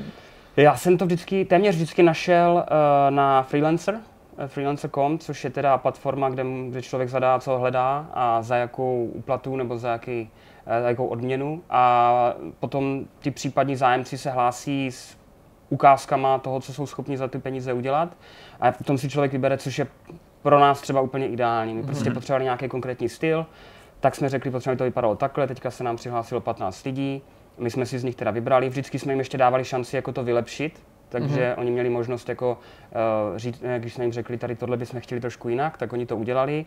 A pak jsme si na konci třeba po tom týdnu vybrali jednoho a s tím jsme potom navázali tu spolupráci na dlouhodobý úrovni. Mm-hmm. Jakože vždycky ten, ten freelancer byl takový test, a následně jsme potom toho člověka, který tím testem prošel, třeba měli jeden rok v kuse jako mm-hmm. na všechny věci. Tohle model je vlastně dost, dost pěkný, protože spousta lidí by chtěla dělat hry, ale nemá nutně sílu nebo trakci si založit vlastní studio mm. se všema lidmi, kteří tam můžou pracovat. Byly tady třeba nějaký potíže, se kterými jste se setkávali při práci s kontraktorama uh, a, a vlastně s tou interakcí? Tím, že jsou to všechno lidi, kteří byli docela izolovaní sami od mm-hmm. sebe, předpokládám. Mm, nevybavuju si teďka vlastně žádný problém. Musím říct, že jsme s tím byli naprosto spokojení vždycky. Uh, spíš teda byl problém najít programátora. Mm-hmm. To, mm-hmm. to je dneska strašný problém, ale co se týká těch eh, ilustrátorů nebo těch animátorů, tak uh, my jsme věděli, do čeho jdeme, už když nám ukazovali to, co umí, takže mm-hmm. co mhm. se týká té tý profesní uh, jakoby stránky, tak tam jsme čekali, že to bude dobrý. Mohl být problém s tím, že třeba nedodávají ty věci včas, nebo mm-hmm. že třeba potom začnou couvat z toho, že chtějí víc peněz a tak, ale nestalo se nám to a zatím s tím teda mám opravdu, opravdu dobrou zkušenost, mm-hmm. musím říct. Když ty lidi spolu nemají možnost přímo komunikovat, je třeba větší potíž sjednotit jejich styly, dejme tomu, když máš nějaký, mm-hmm. říkal, grafika, ilustrátora, animátora, teď každý může mít trochu vlastní jako přístup k těm věcem a přitom nejsou v tom každodenním kontaktu, mm. jak to dáváš dohromady? No jako, nevím, no. Říkáš, že to děje organicky. ne, no jako, uh, prostě asi, asi na to člověk musí mít aspoň trošku cit, aby prostě mm. si řekl, tohle to by bylo potřeba trošičku v tom stylu, jako třeba ty barvy, eh, barvy trošičku eh, změkčit, aby to sedělo k tomu zbytku, mm. ale obecně s tím bojujeme. Já nejsem eh, grafik, ani designer, takže tím pádem pro mě prostě jakýkoliv zpětnej, zpětná vazba od těch hráčů i od těch jiných designerů je strašně důležitá, protože já potom to třeba i začnu vidět, Mm. A nebo případně to rovnou změníme podle toho, co, co nám někdo navrhne, protože jako je to problém. No. Mm-hmm. Mluvili jsme se o tom, že Aggressors teda vznikala v nějaké formě po, po dobu deseti let, a poslední tři roky jste byli nejvíc aktivní. Mm-hmm. Ale pojďme se tak povídat o té hře samotné. Ty už jsi zmínil. Uh, jsou to nějaké kořeny z, z tvojí vlastní výroby deskových her, uh, máš rád civilizaci. Pojďme ten projekt představit lidem, kteří teďka pravděpodobně koukají na nějaký trailer a, mm-hmm. a už vidějí trošku, o co jde tak je to 4x, 4x eh, eh, tahová strategie, což teda znamená, eh, že jsou v ní různé aspekty vývoje civilizace, kterou ten člověk, ten hráč vlastně prochází. Nejdříve se většinou jako objeví v nějaké části mapy, ve které postupně tu svou zemi, kterou má relativně malou, zvětšuje, zvyšuje produkci ekonomiky, samozřejmě, že zbrojí, případně setká s nepřáteli, naopak přáteli, kteří mu můžou pomoct. A cílem té hry je vlastně stát se těch, těch cílů je víc, ale tím hlavním je jako být stát se dominantním hráčem v tom mm. virtuálním světě na té mapě. Uh, dá se říct, že ta hra pro uh, hráče civilizace bude určitě na první pohled dost podobná. Mm. Uh, není to náhoda, protože já obecně jsem velkým fanouškem staré civilizace 4. Mm.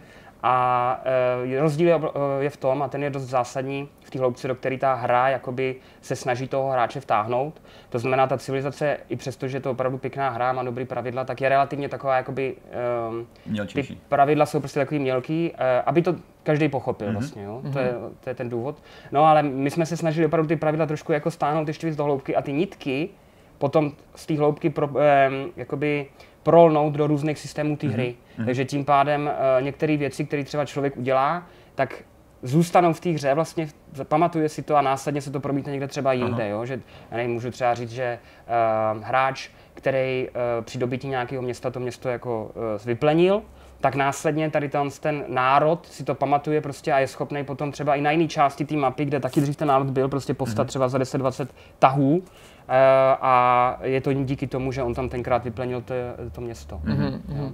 Pohybujeme se v oblasti Středomoří, za jaký všechny civilizace můžeme hrát?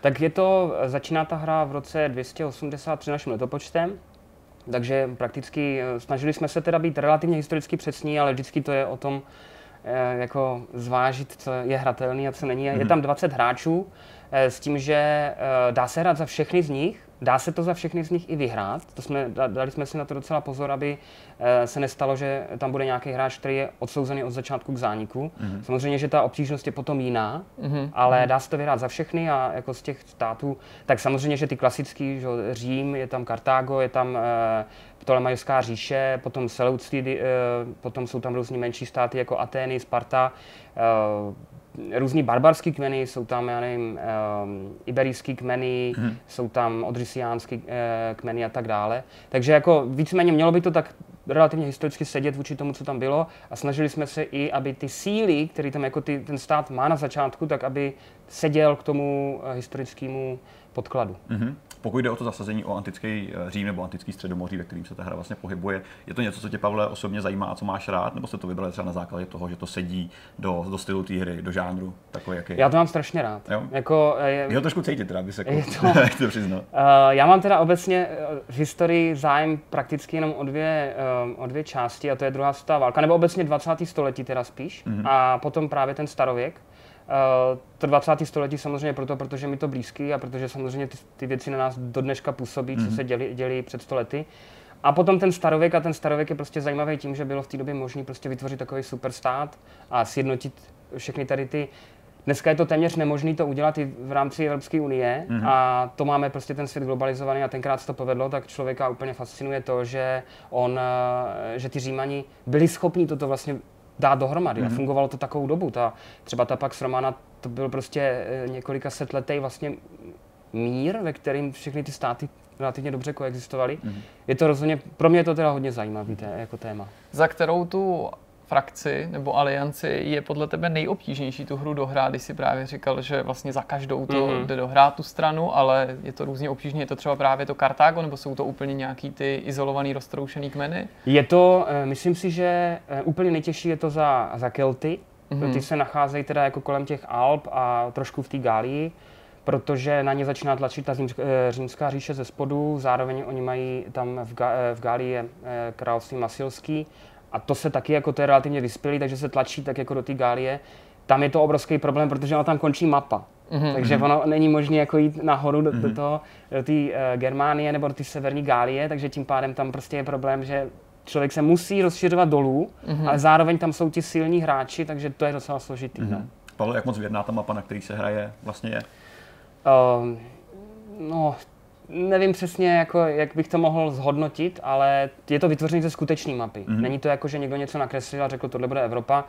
Eh, víceméně všechny ty mapy, eh, které jsou dostupné i na tom, eh, tam je workshop, mm-hmm. Steam Workshop, kde si může člověk stáhnout mapy, tak uh, jsou vytvořeny z takzvaného map, map uh, builderu, mm-hmm. který jsme teda taky vytvořili my a jde o to, že tam prostě vložíte obrázek eh, nebo mapu, existující mapu třeba, kterou si stanete z internetu, ano to vytvoří tu mapu. Mm-hmm. Vy potom můžete jako si samozřejmě ty jednotlivé polička změnit, jo, mm-hmm. jak ten terén, tak třeba tu výšku těch hor a tak to se všechno dá potom doladit, ale jako ta skutečná mapa je vytvořena na, zá, na základě nebo na podkladu té uh, reální mapy. Takže mm-hmm. mělo by to být, aspoň z toho pohledu těch uh, pobřeží a těch hor by to mělo Tvaru být. To mělo jo, mm-hmm. jo.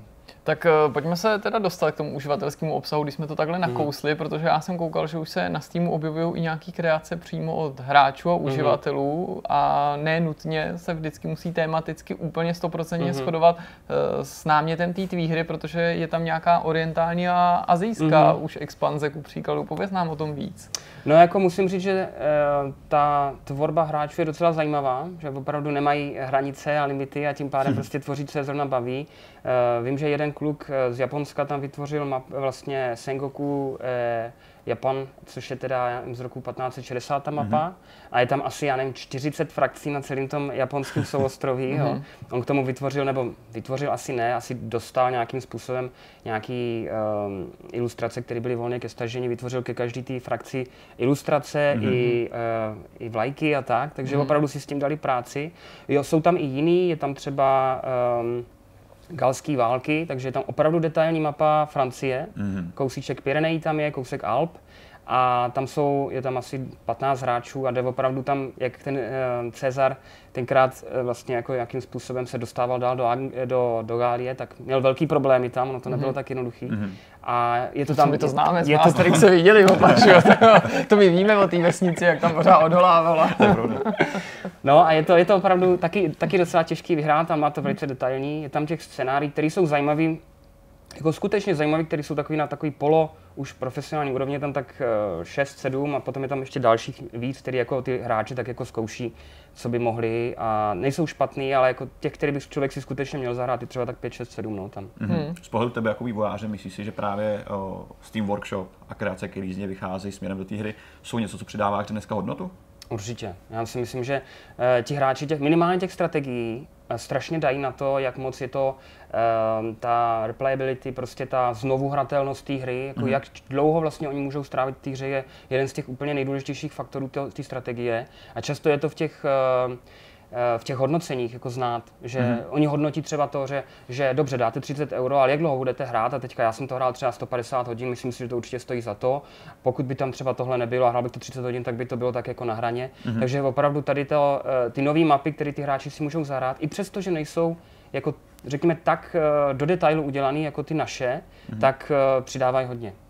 Uh, přemýšlel jsi třeba, že by si někoho z těch uh, autorů z řad fanoušků oslovil a že byste z té jeho kreace udělali nějaký oficiální produkt, nebo že by se k vám přidal a pomáhal vám? No, víceméně tak, ono to tak trošku funguje. Uh, Za prvé teda tady ti ti kluci uh, často se hlásí sami, mm-hmm. že pokud by třeba mohli testovat něco nebo by mohli nějak pomoct, tak se přihlásí. Už jsme to víckrát využili, uh, teď to využíváme hodně při překladu, Mm-hmm. Což teda eh, je něco trošku jiného, ale jsou to často lidi, kteří právě tady ty scénária, protože oni chtějí prostě, aby ta, tu hru se hra, eh, aby se hrála v jejich jazyce. Mm-hmm. To je jedna věc. A druhá věc je, že ti, ti nejlepší, co um, co dělají ty scénária, tak oni vlastně se dostanou tak hluboko do té hry v tom pohledu uh, tvorby těch scénárií, jo? protože je to relativně modul, modulární jako hra, že oni už znají věci, které by normální člověk neznal. Mm-hmm. Takže oni se mě třeba ptají na, na konkrétní věci, jak to udělat, eh, aby třeba vytvořili nějaký cíl pro konkrétního hráče. Já jim to samozřejmě vysvětlím a oni už k tomu mají nějaký eh, ne připomínky, ale jako dodatky, mohli by se to udělat ještě takhle. Já říkám, mm. jo, to je super nápad, to využijeme. Takže tam jako ta nějaká ta spolupráce s tou komunitou určitě existuje. Uh, jestli, ty se ptal vyloženě na to, jestli bychom třeba nemohli vytvořit scénář a pak ho v nějakém balíku vydat. Hmm. To jsme zatím ještě teda jako neřešili, protože myslím si, že uh, je to relativně málo na to vydat nějaký balík a navíc hmm. v tom, v tom uh, workshopu je to zdarma, jo. takže hmm. tam dávalo by to smysl, kdyby my jsme vzali ty scénária a dodělali je úplně na 100% hmm. a potom je vydali to, jo, ale my máme toho času tak málo, že zatím jsme rádi, že vůbec stíháme to, co děláme. Vy cílíte na celkem hardcore publikum, už jenom z povahy věci. Uh, co je podle tebe nejtěžší pro tady ty hráče vystihnout, aby, aby, aby pro ně fungovalo? Je to hloubka těch mechanismů nebo nějaká, nějaká komplexita mezi nimi? Uvěřitelnost. Uvěřitelnost? Mm. Já myslím, že ti hráči prostě opravdu, když vidí nějakou napro, naprostý nesmysl v té hře, mm-hmm. tak to úplně ta, celá ta, ten pocit toho, že tam ten čl- hráč je, úplně zmizí. Mm-hmm. Takže tam je opravdu potřeba, aby se nestala nějaká věc, že, já nevím, počítačový hráč prostě z ničeho nic udělá nějakou prostě hloupost, mm-hmm. anebo naopak, aby tam byla nějaká mechanika, která z ničeho nic prostě vznikne, nebo prostě něco se tam stane a ten hráč vůbec neví, co se děje. Aha. Takže tam je opravdu potřeba uh, ladit to tak. Nemusí ten hráč být úplně nejinteligentnější, ale musí být neustále uvěřitelný. Mm-hmm. A i ty mechaniky je potřeba, uh, když už tam něco je, co se stane a zároveň ten hráč neví, čím to je, tak je potřeba být schopný to rozumově vysvětlit. Mm-hmm. Jo? Aby ten hráč si řekl, aha, možná, že tady tímhle s tím to bylo, ale pokud nenajde žádné vysvětlení, tak pro toho hráče to úplně ztrácí jako tu nit a potom to je samozřejmě mm-hmm. problém. No. Mhm. Kromě té uvěřitelnosti toho gameplaye, mají taky vysoké očekávání hráči stran právě té historie nebo nějaký faktografie, nebo myslíš si, že eh, hráči tvý hry jsou většinou fanoušci historie, nebo jsou to prostě hráči strategií a hráli by strategii i třeba zasazenou do jiného mm-hmm. prostředí nebo do sci-fi kulis? Myslím si, že ta historie je tam docela důležitá. Je to samozřejmě, to spektrum těch hráčů je relativně široký, takže nedá se to takhle říct obecně, ale uh, jsou tam rozhodně hráči, kteří se vyloženě v tom tak jako vrtají, jo? Mm. že řeknou, no ale tady to, co se mi nezdá, že byl takhle silný, tady ten, ten hráč, to jako to, jo, a vyloženě tam potom se pídí, nebo třeba řeknou, tam byli uh, v Jižní Itálii, tam prostě je konkrétní město, my jsme, tedy jsme vybrali z těch měst, který tam bylo, tam samozřejmě bylo víc a my jsme to museli zjednodušit a oni řeknou, No ale tam mělo být vybrané tady to druhé město. Mm-hmm. Jo, oni byli skoro stejně velký, ale prostě mělo to podle nich být to druhý, takže mm-hmm. oni se tom fakt hrabou. Mm-hmm. Ale, ale na druhou stranu jsou tam i hráči, kteří opravdu hrajou jako široký spektrum těch strategií a ty nezajímá až tak ta historie, ale spíš ty mechaniky samotné a jakým mm-hmm. způsobem je to propojený, takže ale jsou tam určitě. A je potřeba tady ty hráče, ty historické jako ty fandy, opravdu tady tím způsobem uspokojit, že, řeknou, že si řeknou, jo, je to celkem historicky dobrý. No. Mm-hmm. Když jsme nakousli připomínky hráčů, tak eh, jaký je vlastně obecný přijetí hry, eh, třeba v recenzích, na Steamu, na Gogu, jak se jim daří? No máme, musím říct, že jsme docela spokojení. No. Jo? Jako na Steamu je to teďka 78 mm-hmm. a uh, na tom Gogu si nejsem jistý, ale co se týká těch recenzí, tak bývá to tak, myslím, že od těch 70 do těch 85, mm-hmm. uh, takže je to dobrý. Paradoxně jsme nejhorší, sko- nejhorší skóre dostali ve skóre. no vlastně se tím dostáváme ale i k něčemu, co mě by zajímalo, protože pro spoustu českých vývářů je pochopitelně obtížný prorazit v zahraničí, mm. vůbec jako u hráčů, ale i právě dostat ten prostor v médiích, protože těch her vychází mm. prostě každodenně obrovské množství a upoutat tu pozornost nějakého konkrétního novináře i hráče je prostě náročný. Je to díky tomu, že děláte hardcore strategii a že ty fanoušci tohoto toho žánru jsou hodně takový, jako, že vyhledávají mm-hmm. si ty mhm. věci a že možná ten výběr mm-hmm. není tak obrovský jako před lety. Snaží pro tebe nějakým způsobem dostat se k tomu celosvětovému publiku? Tak to opravdu těžko říct, musím říct, ale na druhou stranu, já si spíš myslím, že to je o tom detailu, do, který, do kterého ten vývojář jde. Mm-hmm. Že dneska se ty hry tvoří strašně narychlo, nejsou odladěný, to je hrozně velký problém podle mm-hmm. mě. A zároveň nejsou vybalancovaný, což je druhý problém taky velký. Mm. Takže eh, já si myslím, že tohle je ta výhoda té hry. Že prostě vzhledem k té dlouhé historii a tomu, že já jsem se tomu opravdu věnoval a hrál, hrál jsem to sám, takže jsem to opravdu ladil, eh, dělal jsem spoustu těch alfa testů a user testů, jo, že mm-hmm. jsme si prostě pozvali konkrétního člověka, ten to hrál 4-5 hodin a cokoliv on udělal špatně, tak jsme prostě řešili. Mm-hmm prostě dali jsme si na čas. Jako. A, ti, a myslím si, že to dal, tohle hraje obrovskou roli, protože ti hráči na to nejsou ani docela ani zvyklí. Mm-hmm. Protože mm-hmm. spousta těch eh, reviews, které jsme dostali, byla, že je to na novou hru, jakoby na nový řekněme, že to je prostě nějaký framework a e, nová hra, takže to je neuvěřitelně dobře odladěný a zároveň prostě je to vybalancovaný. Mm-hmm. A já si myslím, že toto je ten důvod, e, že to celkem zaujalo. Mm-hmm. Pro naše diváky je nějaký engine, na kterém jste to dělali, nebo je to všechno No, je to, je to problém, protože e, ten grafický engine, který to má, tak ten je prostě, jak říkám, to, ta hra má 10 let a, a ten je. engine se nezměnil mm-hmm. a ten engine hlavně relativně díky Unity a díky Unrealu, který teďka jsou zdarma, mm. tak zapadl. Mm-hmm. Takže prostě je to dělaný na uh, engineu, který se jmenuje Ogre, je to pořád, Já si pořád to, to, to bylo na strategie, že jo, speciálně no, no. určený. No. Ale uh, bohužel to teda není až tak dobrý, jak dneska třeba, kdybych to dělal, tak bych to dělal asi na Unity. Mm-hmm. A co se týká toho engineu, toho, jako toho programovaného, tak ten to je jako jsem naprogramoval komplet sám. Mm-hmm. A to je ta výhoda, že tahle hra jako má vytvořený skutečně jako modulární framework, na kterým mm-hmm. je možné teďka postavit jinou strategii, takže pokud by to nějakým způsobem šlo, tak plánujeme vydat úplně jiný téma mm-hmm. na tom stejným vlastně základu. No. Já když jsem se o té vaší hře s někým bavil, tak eh, jsem opakovaně slyšel, to vůbec nevím, že vyšlo. Eh, vaše hra vyšla, jo, no, takovouhle tak odpověď, ta, ta, ta hra vyšla loni v srpnu a mám pocit, že jako spoustě lidí úplně unikla, ačkoliv hmm. mám pocit, že jinak český hráči jsou hodně takový hmm. jako loajální vůči českým hrám a že sledují to, tu tuzemskou hmm. produkci. Hmm. Máš ty sám pocit jako podobný, nebo dostáváš podobnou zpětnou vazbu, nebo, nebo dokážeš si vysvětlit, proč třeba se o vaší hře, ačkoliv právě sbírá dobrý hodnocení, my jsme hmm. koukali na Steam, že se jí daří, že se o ní jako tolik nemluvilo? Čím to no, je? Jako, tohle je celý jako dlouhý téma a souvisí to prostě s marketingem. Mm-hmm. A my máme jako vydavatele, který se o to měl postarat, bohužel teda nemáme s tím nejlepší zkušenost. Mhm, Takže mm-hmm. eh, asi, eh, asi bychom byli schopni vytvořit jako lepší podvědomí u té hře. Mm-hmm. Myslím si. Mm-hmm. Je, to, je to teda jako škoda, teď už, teď už je to tak, jak to je, mm-hmm. ale eh, věřím tomu, že to tak jako, že se s tím setkáváš. No. My se mm-hmm. s tím mhm. taky setkáváme.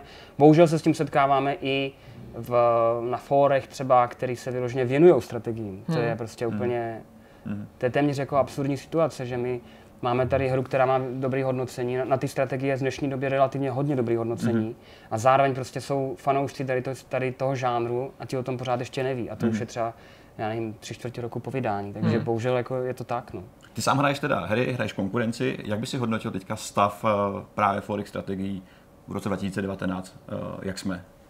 Jak jsme, co jako, nabízí, jako myslíš celý svět? Nebo? celý svět, jo, co se nabízí z pohledu ostatních vývojářů, obecně co vlastně člověk dneska si může zahrát reálně v tomhle, tom, v tomhle tom období, v tomhle tom žánru. Jako myslím si, že na to, jaký, jakým jako konkrétní výsek toho trhu to je, tak mm. si mhm. myslím, že těch možností je celkem dost. Otázka je, jak jsou kvalitní, to je jako druhá věc, ale to je jako pro mě Myslím, že to nenáleží mě to hodnotit, to ti hráči měli hodnotit. Ale podle mě obrovský problém je ten čas toho hráče. To je mm-hmm. prostě, dneska těch her skutečně vychází tolik, ale samozřejmě ze všech různých žánrů, že ten hráč si musí opravdu vybírat jen ty, jen ty třešničky, což mm. uh, z pohledu třeba našeho je úplně obrovský problém, protože my, uh, my potřebujeme, aby ten hráč se tomu věnoval jako dlouhodobě. Jo? Mm. Tam nestačí to hrát tři hodiny, jako že zastřelíš nějakého uh, já nevím, prostě nějakého Němce v druhé světové válce a je to dobrý a jdeš mm-hmm. dál. Mm. Tady je prostě potřeba, aby se to ten hráč učil, on opravdu s tou hrou roste a to jako slyšíme často, že čím díl to hraje, tím více jim to líbí. No a vzhledem k tomu, že to potřebuje vynaložit třeba 15-20 hodin toho času, jen mm-hmm. aby člověk opravdu pochopil všechno, mm-hmm. tak to je pro nás jako obrovská konkurence vlastně jakákoliv hra. No. Momentálně je k dispozici titul pouze na Windows, pokud se mm-hmm. nemýlím. Uvažujete o Macu, Linuxu nebo o, nedej bože, třeba nějakých tabletech? No, o, tabletech bychom rádi, ale co se týká Maca a Linuxe, tak ani ne. Musím říct, že ten, ten výsek toho trhu je tak malý, hmm. jo, zvlášť když má, máte prostě jako e, tu hru, která se opravdu zaměřuje na konkrétně jako fanoušky, že, že by se prostě nevyplatil ten port. Hmm. Takže ne. Hmm. Pokud bychom hmm. měli tu hru už v Unity třeba, tak tam už by to určitě stálo za, eh, za přemýšlení, protože tam je to relativně jednoduchý, hmm. ale tady, s tím aktuálním eh, enginem ne. A jak přemýšlíš, že budete třeba na hře dál pracovat nebo ji vylepšovat? Protože z toho, co říkáš, je určitě i divákům jasný, že vydáním vývoj toho titulu neskončil. Mm-hmm. Ty mluvíš v přítomném čase, kdo na tom dělá, jak a tak dál. To znamená, jaký jsou vlastně další plány se hrou touhletou a vlastně s nějakými eventuálně dalšíma projektama? No jako určitě to tím s tím neskončilo.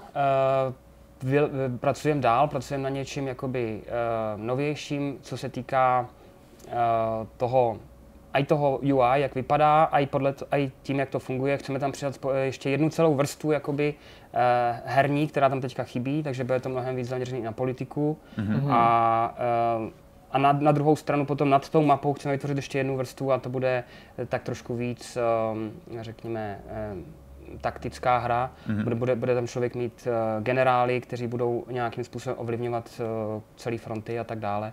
Zatím to není ještě celý hotový, takže bych to nerad vyloženě už popisoval dopředu, abych potom... Pak to ukážeme, až to jo. A dá se říct, že se to vyplatí takováhle práce, protože vaše hra není v early accessu, mm. ta prostě vyšla v plné verzi a to znamená, že už se prodává, prodává se pořád tak dobře na to, aby si mohl dovolit vlastně do ní další čas a další peníze investovat, protože kdo by si mohl teda pomyslet, jako, jak to vlastně funguje, nebo kdy máš tu mm. definitivní stopku, tu konečnou na další updaty a člověk se třeba přesouvá na nový celý projekt, který zase bude prodávat a tím pádem se mu jednoznačně ta investice by měla vrátit, pokud se samozřejmě povede. No jak jako nevydělalo to, nebo takhle čekali jsme ty prodeje větší, to mm. jako není nějaká, nějaký tajemství. Může to být i tím marketingem, ale nechci to jako vyloženě takhle uh, z toho uh, hodnotit. Ale uh, zatím to vydělalo méně, než kdybych jako pracoval pro nějakou firmu. Mm. To jako, mm. Když to spočítám jako na ušlej zisk, tak určitě jsem v mínusu. Mm. To, je jako, to je jasný. Ale je to prostě úplně jiná práce a hlavně úplně jiný pocit z té práce. Mm. A to se mm. jako hodně počítá. Mm-hmm. Ale každopádně jako samozřejmě, že máme nějakou, um, nějaký půd sebezáchovy a v případě, že by to nepokračovalo minimálně takhle, ale v ideálním případě, aby se to aspoň zvedalo, mm-hmm. tak jako budeme muset si říct prostě nedá se nic dělat. Ale jako v tu, tu chvíli to ještě eh, je dobrý, ale mohlo by to být lepší. No. Mm-hmm. Pokud jde o budoucí profilování vašeho studia, tak uh, chcete se dlouhodobě zaměřovat na strategie? Určitě. To jako, já, já v principu skoro žádné jiné hry ani nehraju, mm. takže Hraju právě ty střílečky z druhé války, jo. Ale jinak, eh, jinak prakticky jiné hry nehraju a já si myslím, že člověk, aby vytvářel nějakou hru, tak musí opravdu uh, ten typ her mít rád. Jako. Mm-hmm. Takže já si myslím, že pokud bych začal tvořit něco jiného než strategii, jako neříkám, že to musí být strategie historická, to ne, mm-hmm. ale musí to být strategie a pokud bych začal tvořit něco úplně jiného, nějaký role-playing game, tak prostě eh, mě to nic neříká a tím pádem počítám, že by se tady promítlo do toho mm-hmm. designu té hry. A jaký další téma nebo období by tě čistě hypoteticky zajímalo, když jsi říkal, že starověk nebo antický Řím, Řecko a tak dál, to je tvoje oblíbená látka, tu už mm-hmm. si, ne, nechci říct vyčerpal, ale využil, mm-hmm. uh, tak ta příští hra by dejme tomu mohla být strategie, ale jako s jakým uh, časem si pohrává, že by se odehrávala v jaký době? No, ta příští strategie, to ještě bych nerad říkal, mm-hmm. ale každopádně ty Aggressors, když, když jsem je vyvíjel jako koníček, tak já jsem byl teda jako hodně ambiciozní a hodně naivní. Jo? Takže já jsem vyvíjel vlastně tři hry najednou. Mm-hmm. Jo? Na tom stejným vlastně tom frameworku, jak jsem říkal, tak jsem vlastně měl tři různé věci, které jsem paralelně jako skákal z jedné do druhé, tak abych je udržoval na stejné úrovni. A jedna z nich byla teda to Ancient Rome, druhá z nich byla druhá světová válka a třetí bylo sci-fi. Takže tady mm-hmm. jsou mhm. prostě vytvořeny v tuhle chvíli, mám jakoby eh, už napůl hotový, eh, je potřeba tam třeba udělat lepší modely a tak, ale ty pravidla už jsou téměř hotový. Uh, další dva, typ, dva typy strategií, které by mohly výjít, hmm. ale to není ta, která vyjde te, jako, chápu, jako příští. Okay, okay. No, máš velkolepý plán, to se musí nechat. Pojďme se ještě opřít o, o Casual Connect, který jsem zmiňoval na začátku. Vy jste nominovaní na jednu z indie cen. Mm-hmm. V jakých kategoriích budete soutěžit a jak vidíš třeba vaše šance s ohledem na to, jaký publikum tam chodí a jak, jaká akce to je? No, eh, nejsem si jistý, jestli jsme nominovaní na nějakou z, z těch cen. Mně se totiž zdá, že ty nominace vznikají až tam. Až tam. Mm-hmm. Si nejsem jistý tady tím a tím. Tam ze všech těch her, který se jim přihlásí a že prý jsou několik tisíc, nevím, mm-hmm. to jsem tak jako jen slyšel, tak tam vyberou 100 her mm-hmm. a potom uh, ty nominace na ty jednotlivé kategorie probíhají až tam. Takže mm-hmm. zatím, uh, zatím nevím, jak to dopadne jestli budeme něco nominovaný. Myslím si, že snad bychom mohli aspoň na jednu věc uh, aspoň být nominovaný, mm-hmm. ale nepočítám teda s tím, že bychom to vyhráli, protože ty, ta hra je prostě úplně jiná než 95% těch her, co tam jsou. Mm-hmm. A vzhledem k tomu, že je to opravdu casual connect, byli prostě casual gaming, Už tak uh, tam jako takováhle hra, která se zaměřuje na úplně konkrétní publikum, mm. tak má podle mě malý šance. Já jsem mm. rád, že nás vybrali, protože to je takový trošku jako zarostí učení, že oni vidí ten potenciál, tak proto nás tam vybrali, mm. ale zároveň prostě si myslím, že oni taky vidí tohle hra jako, že asi nebude na tom prvním místě. Hmm, hmm. Jaký by si řekl, že jste měli dosahovat největší úspěch? Je to nějaká konkrétní recenze, která tě potěšila, nebo právě nějaká jako cena nějakého magazínu, nebo ohlas konkrétního člověka? Je tu něco, co ti jako udělalo obzvlášť radost? No určitě to jsou ty recenze a hmm. určitě jsou teda um, docela často, když člověk čte ty reviews na, tě, na tom Steamu, hmm. tak teda um, je rád. Jako, hmm. Musím říct, že někteří ti hráči tam jsou napsat, schopni napsat elaborát prostě. Tam byly tři, já nevím, tři nebo čtyři A4, tam napsal jeden kluk mm-hmm. prostě o té hře. Mm-hmm. A někteří lidi to hráli stovky hodin, máme tam nějakého kluka, co to hrál 700 hodin, 800 hodin, pak tam je. Jakože fakt někteří, co to hrají, tak je vidět, že to je něco, co je opravdu nadchlo. No a potom ty recenze, když jsou dobrý, tak to je vždycky, to je vždycky dobrý, mm-hmm. že jo? Mhm. Ale Myslím, že nejvíce, dostali jsme jednou, myslím, 96%, ale to tom si myslím, že ten člověk musel být jeden z těch, co to hráli 100 hodin. ale počítá se, to je to recenze. Jasně, no. Ty jsi zmiňoval, že jste Pavel dělali user testy, takže, takže jste měli nějaký prvořadý feedback z první mm. ruky. Uh, byli jste s vaší hrou i na nějakých akcích, kde jste ji veřejně představovali? Byli jsme na akcích, byli jsme na uh, Game Accessu, byli jsme na um, Game Development Session a byli jsme ve Vídni, tam se to myslím jmenovalo Central European uh, Gaming Conference, mm-hmm. nebo mhm. tak nějak. A tam jsme to představovali s tím, že tam ti hráči hráli. Ten feedback je z toho dobrý, ale je takový jako mělký hodně. Mm. Takže mnohem lepší jsou ty user testy, že prostě člověk veme nějakého hráče, který zrovna tohle většinou, ideálně, když to hrajou, tak takovýhle podobné hry mm-hmm. a prostě sedí s ním a kouká jenom na něj. Mm-hmm. Jo. Vůbec se v ideálním případě nejlepší s ním nebavit. A jenom, jenom koukat, co dělá špatně a psat si eh, poznámky, tohle se musí změnit, nebo to musí být jasnější. Mm-hmm. Jo. Ne, případně oni potom na konci mají přímo nějaký pravidla, které by se mohli vylepšit, což je taky vždycky skvělý. Tak to mně připadá jako lepší na ten feedback než, mm-hmm. než ty akce. Protože, jak říkám, ty akce, tam ty lidi prostě tak nějakým způsobem rotujou a nikdo nemá čas si to pořádně zahrát. Mm. Takže myslím, že nejvíc, nejvíc na to, co tam hrál, tak tam hrál Jan Ilavský tenkrát hodinu a čtvrt. Ale jinak tam ty, uh, ty, ty návštěvníci tam opravdu přijdou, podívají se, řeknou, ty to vypadá docela dobře a jdou dál, mm-hmm. ale jako málo kdo si vložně sedne, že by to třeba hrál půl hodiny. Mm-hmm. Mm, což u té strategie je prostě ten čas ten, nezbytně nutný a zvlášť u té tahové. Je něco samým závěrem, co bys chtěl doplnit, na co jsme se tě zapomněli zmínit, nebo vyslat nějaký vzkaz našim divákům, kromě um, toho, že si samozřejmě mají tu vaši hru koupit? Tak eh, určitě budu, samozřejmě, určitě budeme rádi, když, eh, když nám jako tady tímhle tím způsobem pomůžete v tom vývoji. A pokud by někdo měl zájem, to jen tak mimochodem, mm-hmm. totiž se snažíme tu hru jako dostat do různých jazyků. Mm-hmm. A je to samozřejmě založené na, na té dobrovolnické bázi, protože prostě to, těch textů je relativně dost. Tak pokud by tady byl nějaký eh, Čech, který by měl opravdu zájem nám pomoct v tomhle tom, tak to samozřejmě budeme rádi. A eh, jako hledáš nějaké zkušené hungaristy nebo hm, přeji si? Nebo... Ne, no tak jako máme eh, prakticky hotovou francouzštinu, prakticky hotovou němčinu, napůl hotovou ruštinu a samozřejmě jo, máme španělštinu, ideálně by byla ještě italština, aby z těch základních mm-hmm. těch románských jazyků. No a pak ta čeština, že jo, protože Uh, víckrát, víckrát. Nějaký Češi snad na nás koukají, ne? jako víckrát prostě na těch, uh, na těch forech prostě bylo česká hra, nemá to český překlad, jo. A mě to, mě to, to, samotný, je, mě to samotného hmm. mrzí, jako, jo. Hmm. Mě to samotného mrzí, ale prostě vzhledem k tomu limitovanému času, který máme, tak my musíme dělat eh, jako tu priori, eh, dělat ty priority, říct si hmm. to prostě teďka nemá cenu a ten trh na tom mm, v Čechách je relativně malý, takže víme, že by hmm. prostě, kdybychom to zaplatili nějakého profesionálního překladatele, hmm. to prostě nevyplatí. No, takže jasný, je to založené na té na dobrovolnosti a pokud by tady byl nějaký velký fanoušek, tak samozřejmě budeme. No, rádi. ale překlad do češtiny si myslím, že by někdo z našich diváků klidně mohl zvládnout i z nějakého toho podporovaného aktuálního jazyka nebo samozřejmě primární si angličtiny. Já jsem k tomu, že se na nás dívají i slovenský hráči a slovenský diváci, Jasně, diváci tak můžeme tady vybudovat takovou umělou rivalitu, jestli slovenština nebude dřív. Lokalizační studio a, a, a, třeba někde na, na, na jihu Slovenska už někde pomalu k těm maďarským jo, hranicím, jo, už někdo bude ovládat i tu maďarštinu a takhle se to rozroste, nebo možná někdo na Těšínsku, že by přidal polštinu. No hele, no, dobrý. No, polština, polština by také byla špatná. No tam, hele, velký trh to potřebujeme. Schválně na základě tohohle zjistíme, kolik uh, ochotných jo. diváků a hráčů uh, má Vortex a jestli by někdo nechtěl uh, přiložit pomocnou ruku. Mimochodem, kdyby někdo takový se objevil, jak tě má kontaktovat? Uh, no, tak víceméně já jsem aktivní na těch forech, uh, nadá se vyhledat ten můj e-mail a jako nemyslím si, že to je problém, protože já jsem opravdu hodně aktivní, co se týká nějakého feedbacku od hráčů, takže mm-hmm určitě stačí napsat na fórum a já tam během jednoho dne určitě odpovím. Tak já to budu taky teďka sledovat bedlivě, to tady s Petrem budeme kontrolovat, jestli jste se ozvali, nebo jenom jestli jako jste vyjádřili své jo, sympatie, jo. ale samozřejmě můžete se vykoupit eh, potenciálně z toho hříchu, že nechcete překládat, stačí si koupit hru samotnou. No to. Moc krát díky za návštěvu, bylo to velmi příjemné povídání.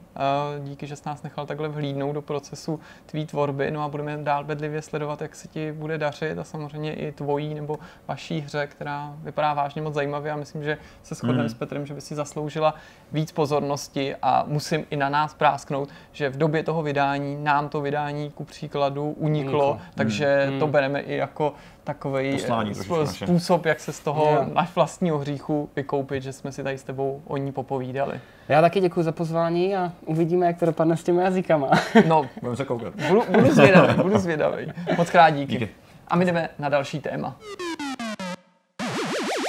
Máme za sebou rozhovor, ale čeká nás závěrečný myšmaš. No a my jsme vás na začátku lákali na to, že Zdeněk si pro sebe nenechá dojmy z posledního DLCčka pro Kingdom Come Deliverance. Nakonec jsme se v průběhu tohoto natáčení rozhodli, že plnohodnotnou šťavnatou recenzi natočíme samostatně. Možná jste ji už viděli, pokud všechno vyšlo a vyšla samostatně. A pokud ne, tak eh, vás nalákáme na jí zhlédnutí alespoň tím, hmm. že se Zdeněk s námi podělí o nějaký tedy aktuální dojmy. Je to tak, jak už jsem říkal úplně v úvodu, je to poslední DLC, který hmm. pro KCD vyjde, je to zároveň i to poslední DLC, který, eh, nebo na který čekala ta královská edice, tak aby se to prostě mohlo celý hmm. uzavřít. Uh, mohl se někdo ptát, jako jestli teď ještě budou vývojáři dál pracovat na té hře nebo něco. Já za sebe, ačkoliv ty informace nemám, si myslím, že s vydáním Woman's Slot je opravdu ten vývoj hmm. u konce a pokud se časem někde objeví nějaká chyba, tak samozřejmě hmm. Eh, k tomu zasednou, opravějí, ale myslím si, že tohle je opravdu ten konec. I vlastně ten patch, který s tím vyšel, respektive předtím, než vyšlo to DLC, a který vlastně uh, umožňuje některé ty, ty věci, které přináší ty DLC, alespoň nějaký osekaný verzi, jakože třeba Indra může dál mluvit s Terezou, hmm. poté v té základní hře, poté, co teda dokončí tu jakoby linku, která tam je původně daná, tak teď už s ní jde ještě stále mluvit a mm, jdou s ní dělat nějaký srandy, hmm. ale, ale samozřejmě to gro je v tom DLCčku. No a to DLCčko, ono často se právě mluví o tom, že to je to DLCčko, kterým hrají za Terezu. A je to pravda, logicky, jasně. Nicméně ten její příběh, eh, který vypráví vlastně z jejího pohledu to, co se stalo eh, několik dní před vypálením skalice a pak poté, eh, co se dělo, tak je vlastně tou kratší a menší částí toho DLCčka. Mhm. Mm. A já říkám, už na začátku jsem tady vyslovil nějakou, nějaký své přesvědčení, že o tom možná výváři úmyslně tolik nemluvili a úmyslně na to tolik, tolik nepoukazovali, ale faktem je, že eh, ta druhá část, eh, která se týká Jindry, tam už hrajete za Jindru, ale týká se Johanky, což je postava, která se objevuje v té základní hře, to je holka ze Skalice, která to taky přežije, tak eh, řešíte jakoby zase její nějaký problémy. Mm a ty se týkají nějakých jejich snů a, a tak dále. Ale vlastně je to ta větší část, která vám, ale fakt úplně v pohodě klidně zabere prostě dalších několik hodin. Mm. Jo? A celkově ta délka, uh, já teda se přiznám trochu kacířsky, že jsem tím malinko proběh a některé ty linie jsem úplně neodemknul. Mm-hmm. Jo? A tím myslím třeba, že u té Terezy jsem prostě odbil nějakou postavu, tím pádem se mi jako její větívka úplně, úplně neodevřela. Tak ale celý vám to klidně těch jako 8, 10, ale někdo píše třeba i 17 Výživný hodin jo, při nějakým fakt eh, prozkoumávání může zabrat. Hmm. Čili není to uh, nějaká, nějaká rychlověc, uh, kterou byste prošli za jedno posezení hmm. jo, a opravdu je nutné se tomu teda jakoby věnovat poměrně dlouhou dobu. Hmm. Tak to jsem byl docela překvapený. No a co se týče toho zpracování, tak jako nelze úplně, úplně zastírat to, že ta hra, uh, protože je v open worldu a protože prostě pořád je to první titul Warhorse a uh, je to hodně ambiciozní titul a jako velký, i když uh, v případě té Terezy se to smrskne jenom na ta mapa, na to prostředí té skalice, tak uh, jako přes tohle všechno je jako nutný říct, že prostě ta hra má chyby mm-hmm. technického elementu a rázu a jako narážel jsem na špatný pathfinding, narážel jsem na to, že PES, který je uh, taky velkou součástí tohohle z toho DLCčka v obou těch částech, tak uh, já jsem asi nepřišel na to, jak funguje. Mm-hmm. Máš mu údajně dát možnost, aby něco hledal. Mm-hmm. Uh, nicméně uh, on jako hledá v nějakém rádiu kolem sebe a spíš se mi stávalo, že jako začal štěkat, to znamená, že něco objevil Aha. a v tu chvíli už byl jako u mě. Takže já jsem se jako koukl kolem mě, nic tam nebylo a já jsem nevěděl, odkud přiběh. Mm-hmm. Jo, takže to mi nepřišlo úplně takový jako, jako dobrý a možná se i potvrdili tak trochu ty slova, že prostě ten slip dát do hry uh, toho psa mm. byl tíhou okolnostmi samozřejmě ovlivněný, ale, ale byl asi možná trochu uh, neuvážený, hmm. protože ten pes jako funguje, není rozbitý, ale není to nic extra jako navíc, hmm. jo, kvůli čemu bych si musel říct, jo, tak to si koupím to DLCčko. Jo, takže to je třeba pro mě trochu zklamání. Ale co je podstatný, tak ty linie, ty, ty, ty, ty malý mikropříběhy, které se tam odehrávají, ať už teda v jedné nebo v té druhé části, jsou zábavný a mně přijde, že to je super, že hmm. je to opravdu jako potrhnutý, malinko je vidět, že si i výváři trochu jako oddechli, byli uvolnění asi při tom, při tom, při té přípravě toho scénáře a fakt je s takovou jako lehkostí odvyprávěný, navíc ještě s pomrkáváním právě jako na to, že už víš, jak některé věci hmm. dopadly, takže to i tak vnímáš docela jako, jako odlehčeně a bylo to hrozně příjemné to hrát, hmm. vlastně nebyla to taková křeč, jako byly třeba ty, ty uh, dobrodružství toho Jana Ptáčka. Jo, tady to prostě bylo hrozně přirozený a to je, to je podle mě to, co jako zdobí i tu původní hru a tady se to v tom úplném závěru uh, toho velkého cyklu jménem Kingdom Come Deliverance prostě vrátilo a byla to taková jako velká nostalgie mm-hmm. uh, si to znova pustit, pro mě i po nějaký docela dlouhé době a zjistit, že vlastně to pořád jde a, a, pořád to může být fakt mm. ve formě a fakt dobrý. Takže Myslím, že to je daný tím, sorry, že to skáče, také tím, tím stavem vlastně celého studia, který už má vlastně hru hotovou, je, je považována za úspěšnou a všichni no. jsou jako vyklíděný. Hele, tohle je samozřejmě věc, jako, kterou já nemůžu odpovědět, protože mm. ji neznám, ale uh, jako jo, když to měl úplně po, pohledem hráče, hele, jsou jakoby zajištěný, hmm. Přestěhovali se do nových těch, i když to v tom nehrálo žádnou jasně, roli, protože to se stalo teď nedávno a, ten, a ten, to DLCčko samozřejmě vznikalo nějakou dobu, ale jo, přijde mi, že to jako vznikalo ve strašně jako klidné atmosféře hmm. a odráží se to uh, na tom dojmu hmm. celkovým z toho příběhu zejména. A jako to, že tam pořád můžeš něco dělat a že si sám můžeš volit, jestli jako jo nebo ne. Uh, na některých místech sice ti ta hra jenom zdánlivě nabídne hmm. možnost volby, ale pořád tam platí, že já nevím, potřeboval jsem uprchnout prostě ze štoly a jednou mě prostě zabil uh, před tou štolou, už jsem byl úplně venku, už jsem všechno měl, tak mě zabil nějaký strážce. Jo. Jo, a když jsem to opakoval, tak než jsem vlez do té štoly, tak jsem ho zabil. A on tam pak prostě nebyl, protože byl mrtvý, ležel tam na zemi. Čili jo, jako furt si můžeš udělat takové hmm. nějaké jako věci a furt prostě si můžeš udělat hodně věcí po svým. A vlastně to bylo jako strašně příjemný. A pak nějaký finální hodnocení, pak eh, s Jirkou samozřejmě proberem hmm. a ještě potrhnem teda uh, celý Kingdom Come. Výsledek. Já jsem poslední dobou hrál dost, ale vlastně ze všech těch dojmů jsem se nikoli vyčerpal, ale mohl vyznat v rámci třeba jako našich streamů nebo hmm. recenzích plným, plným douškem. Teď teda jako, teď konkrétně v ten, ten moment jsem jako ve velkém očekávání mm, svého ponoru do hry Draugen, kterou hmm. jsem odkládal pár dní právě v důsledku nějakých tady úkolů a taky Layers of Fear. Na to se těším, takže budu spíš doporučovat nebo zavítám do světa filmů a seriálů, protože to je taky takovým vděčným tématem hmm. tady na závěr a poznačil jsem si pár pár věcí, které mě zaujaly a nutně jsem je třeba ještě neviděl nebo se chystají, ale chtěl jsem na ně upozornit naši diváky, že by je měli taky si je třeba poznačit do kalendáře. Jednak teda na, eh, neřekl bych naléhání Zdeňkovo, ale na, na základě jeho doporučení a na základě doporučení Dany Drábové jsem se pustil do sledování seriálu Černobyl, jo, jasně. což už je, já nevím, týden zpátky nebo tak. skoro, protože jasně to je hit. Ale prostě samozřejmě byl jsem na to extrémně zvědavý, jako když se o něčem mluví jako o druhém nejlepším seriálu všech dob, nebo ČSFD, nebo nejlepším a tak dále, a pokořiteli hry o trůny a tak, co, což já beru tedy jako s velkou mm-hmm. rezervou, podotýkám, jenom jako říkám, že má zvědavost eh, byla o to větší, tak jsem se na to začal dívat. Mimochodem, nevím, Petře, jestli ty sleduješ. Ne, no, poslouchám, mě to baví, poslouchám, dál, Jirko. Já jsem trošku mimo možná, ale koukám. Prostě koukám na Černobyl Aha. a musím říct, že jako je to skutečně jako zajímavý seriál. Nechci prostě opakovat to, co říkají všichni ostatní, neřekl bych nic nového, nic mm-hmm. objevného, nic zajímavého. Skutečně mě to jako zajímá.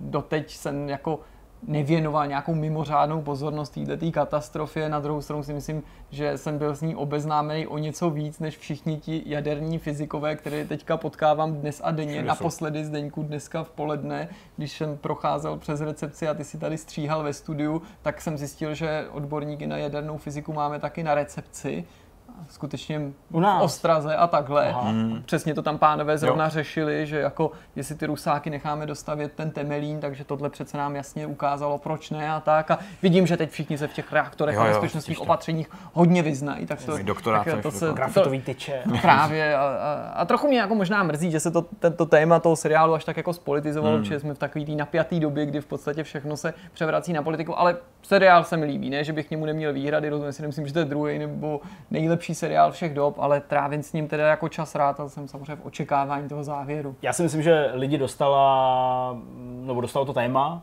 a vlastně jako docela naturalistický způsob, jakým je to zpracovaný, nebo hmm. realistický, spíš hmm. než naturalistický. Ale přesně jak říkal Jirka, já jako mám k tomu určitý výhrady, uh, jednak uh, jako dílčí herecký, uh, herecký výkony hmm. těch jednotlivých postav, některý se mi fakt jako úplně nezamlouvají. A pak jako to, co už jsme tady možná zmiňovali, nebo jsme možná říkali soukromně na to, že tam jako došlo k nějakým úpravám, jako dramatizaci, dalo by se hmm. říct, hmm. nebo něco, co Ale já jsem pak třeba viděl, jak, jako s jakou jako lehkostí to právě přijímá třeba Dana Drábová nebo jiní odborníci, ano. tak mě to jako poskytlo jakousi jinou optiku, ne, že bych právě jako člověk, který je posedlý historií a přesností a právě myslím si, že i v tom je klíč k tomu úspěchu. Bavili jsme se zase soukromně se Zdeňkem třeba o těch historických seriálech na HBO, proč tam úplně zbytečně uhejbají, tam se dochází k mnohem jako uh, frivolnějším, prostě hmm. nesmyslným jako změnám té hmm. historie, často i úplně jako, uh, nebo ve snaze udělat něco zajímavého, tak vlastně to zajímavý zabíš. Tak tady jsem si vlastně říkal, že hmm. asi ty odborníci mají pravdu, že jsou to jako Eh, nejsou důležitý ty zásahy a jestli mají něco podpořit nebo nějaký poselství, tak možná jsou jako tolerovatelný, protože je zjevný, že k ním nedochází jako z důsledku neznalosti, nebo, mm. nebo že je to prostě seriál, není to jako... Ale... Není, to, není to dokument, mm. je, to, je to pořád seriál, spousta lidí to za dokument považuje, což je vlastně dobře, to je jako dobrý vysvědčení. Mm. Uh, je teda pravda, že já jsem se koukal na nějaký záběry po té, co jsem sledil ten čtvrtý díl aktuální, uh, i když pro vás už vlastně pátý bude aktuální, tak uh, jsem koukal na YouTube a klikl jsem na nějaký dokument a klikl jsem do a zrovna tam byly ty záběry, kdy jako z té střechy bioroboti uh, schazovali teda, mm. schazovali ten, ten, ten grafit a to bylo jedna ku jedný, jo. Mm. A říkám, jo, tak to je vlastně jako, mm. jako fajn, že teda to, to zpracovali takhle věrně. No a pak tady mám tipy uh, na tři věci, které teda ještě nejsou, ale jsou aspoň formou traileru a můžete si ano. je poznamenat a můžete se na ně těšit. Dneska uh, začal Netflix uh, poutat nový svůj původní film. Je to sci-fi, který se jmenuje I'm Mother, jsem matka. Hraje v něm Hilary Swanková, tu teda jako mm. bytostně nenávidím, čímž nechci říct, že je špatná herečka, ale mi jako velmi nesympatická, ale ten mm. film vypadá jako výborně. Ale pozor, ještě to nepřerušujte, nepouštějte si ten trailer. Udělal jsem chybu, že jsem ho pustil, protože tak jako všechny trailery v poslední době mm-hmm. vám řeknou i to, co vědět nechcete. A? a já jsem neměl tu sílu ho vypnout, protože začátek vypadal skvěle, pak ještě, pak ještě. A jsem vůl, že jsem to nevyp, protože mám pocit, že znám tak jako tři čtvrtiny děje mm. toho filmu, ale Taky přesto se na něj jako mimořádně těším. Vypadá to jako na takový to fakt přemýšlivý sci-fi a la Moon, ale možná je to jako přání otce myšlenky, že v tom chci vidět, jako, nebo vidím to, co v tom Něco. vidět chci, mm-hmm. ale začátek, tu, tu druhou část, nebo to, co ten trailer ještě naznačuje, nejsem tolik schopen posoudit, ale ta úvodní zápletka, to je teda jako Jo, to je tady jako něco jako kuřátko do bříška, říká Petr, něco pro mě. Další film, další eh, Netflix exkluzivita, Murder Mystery, nová komedie, romantická, bláznivá komedie s. Adamem Sandlerem a Jennifer Anistonovou. Chápu, že jako teď se možná někdo chytá za hlavu, když já tady jako chválím různý historický eposy a takový, ale prostě já si u tohohle rád odpočinu.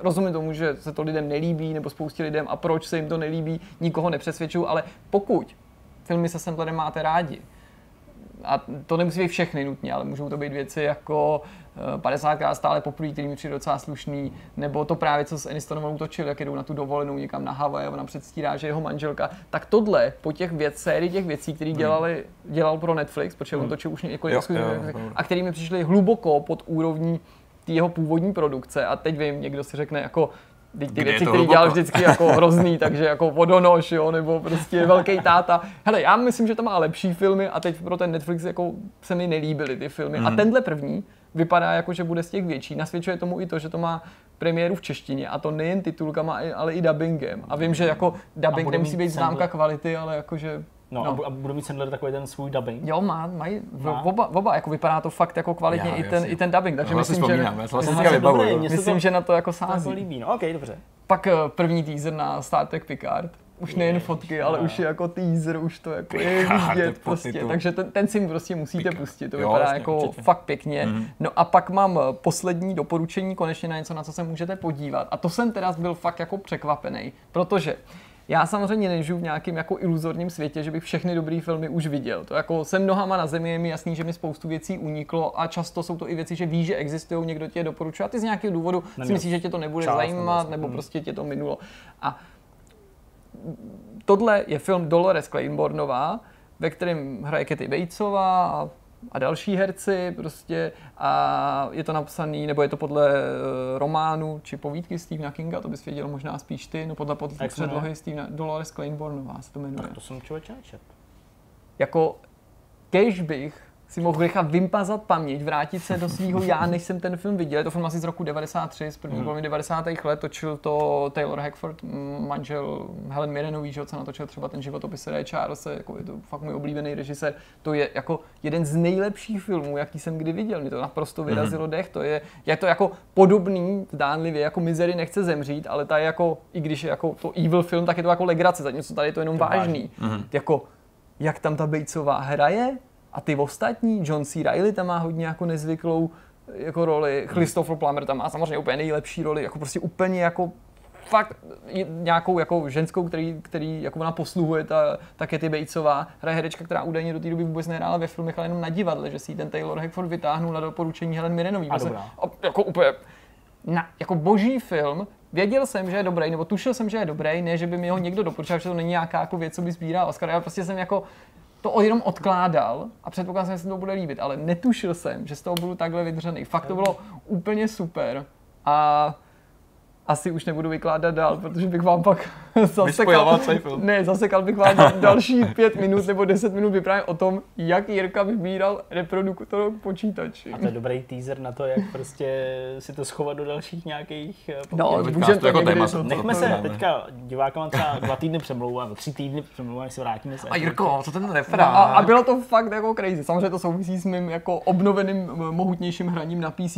No. Já myslím, že bys mohl zatýzat. A koupil jsi ho? Vybral jsem ho, poté co jsem to několikrát objednal, zrušil, objednal, Aj, jo, zrušil. jo, jo. Probudil jsem se v noci a projížděl to, jo, prostě a takhle PTSD úplně traumata, prostě a přitom jako nešlo o jako drahou věc, nebo jako, vlastně bych to takhle mohl korunovat ten teaser tím, že nic historka nebude, ale že přitom to celé začalo tím, že jsem byl ochoten koupit klidně ten nejlevnější krám na Alze za 90 korun, to je skutečná cena, tam to začíná na 90 Hmm. korunách, protože já jsem jako úplný opak audiofila. Já jsem jako potřeboval to jenom slyšet ve dvou a ne, jako. nejenom na sluchátka, takže by to bylo úplně jedno, ta kvalita, chápu, že to vás může šokovat a přesto jsem zase, zase jsem zdírkovatil a zase jsem to udělal a zase jsem se stal odborníkem. Dobře, tak Wow. těším se na to. Vole. No a ty Petře? Já nemám nic moc nového reálně, já jsem jenom, jenom ospalý, ospalý, ospalý. Hele, zažil jsem, hrál jsem jednu věc. ku podivu, jsem si našel hodinu na hraní. Bylo to na Protože mobilu? dva týdny, ne, to taky, to hraju pořád, ale dva týdny zpátky se objevila zpráva od Ubisoftu přímo, že Rainbow Six Siege a Far Cry 5 jsou jejich nejvýdělečnější značky momentálně. Já Nebo jsem se ne, nejvýdělečnější Petr řekl, tituly. že hrál to roller derby. Dva, dva týdny zpátky jsem dostal pozvánku Taková od blbost, jsem to Ubisoftu. smazal. Jel jsem do Paříže. Mě šokovalo to, že to je teda Far Cry, který teda já už považuji jako z mýho pohledu pro mě osobně vyhořel nějakou dobu, ale měl jsem nainstalovanou pětku, tak jsem si říkal, sakra, co to je, kterou jsem tehdy vypnul. A zapnul jsem ji teďka, hrál jsem 10 minut a pak ji vypnul znovu. Přesně v ten moment, který jsi zmiňoval ty zdeníku recenzi a v našem povídání. Far Cry 5? To je ta to, je to Amerika. v té Americe. Jo, to je to v té Asi Americe. tolik k tomu, jak Ale ne, to oblasti nebo Apolis. tři No, oblasti. Ne, ne, Já jsem nevěděl, jestli Ale- to v těch Himalajích. Ne, ne, ne, to byla je šestka. Uh, ale vypnul jsem to v ten moment, který jsi zmiňoval ty, který mi přišel úplně absurdní a vtipný, jak tě unášej uh, před těma boss betlama, nebo před těma srazama, než jsi potkat s bossem. No to je úplně napr- Ty vole, říkám, co to je, co to je za glitch? Já jsem vystřelil nějakou, no povidej no. No ne, jde o to, já se to jako vysvětlit, tak jde o to, že ať děláš na světě, co děláš, tak přijde moment, kdy přesáhneš nějaký moment, nějaký level, nějaký XPčka A dostaneš kulku. a unesou tě.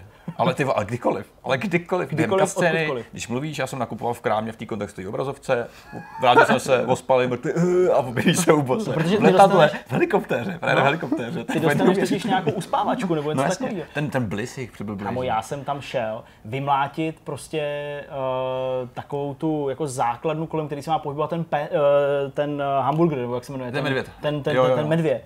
A přesně jako nějak, už jsem jako mláť, prostě jsem tam střílel, že jo, prostě mayhem a nebo jsem dostal kulku. Ale No to jasně. ty- co je? A nebo ty, ty světýlka jsem začal takhle No, no, sbírat. jasně. A nebo jsem byl v nějakém baráku, ty vole, musel, jsem tam, nevíš, musel jsem tam prostě si brát nějaký zbraně a střílet jasně. lidi a říkám, prosím. No, absolutně nevíš, jako tady to je důkaz toho, jak jsou ty hry strašně jako rozladěný. Že? Já chápu, protože je to úspěšný, proč to lidi hraje, kdyby to byla moje první hra, kterou jsem hrál, tak jsem úplně nadšený, ale ty vole, to má úplně jako bug, to je úplně neuvěřitelné, to, že to je rozbitý. Vole. Hele, mě jako na takových věcech strašně serou, jako, nebo sere ta, ta zkratkovitost toho, toho uvažování. Hmm. Proč jako věci, které se teda mají stát, nemůžeš prostě udělat jako přirozeně? No jasně.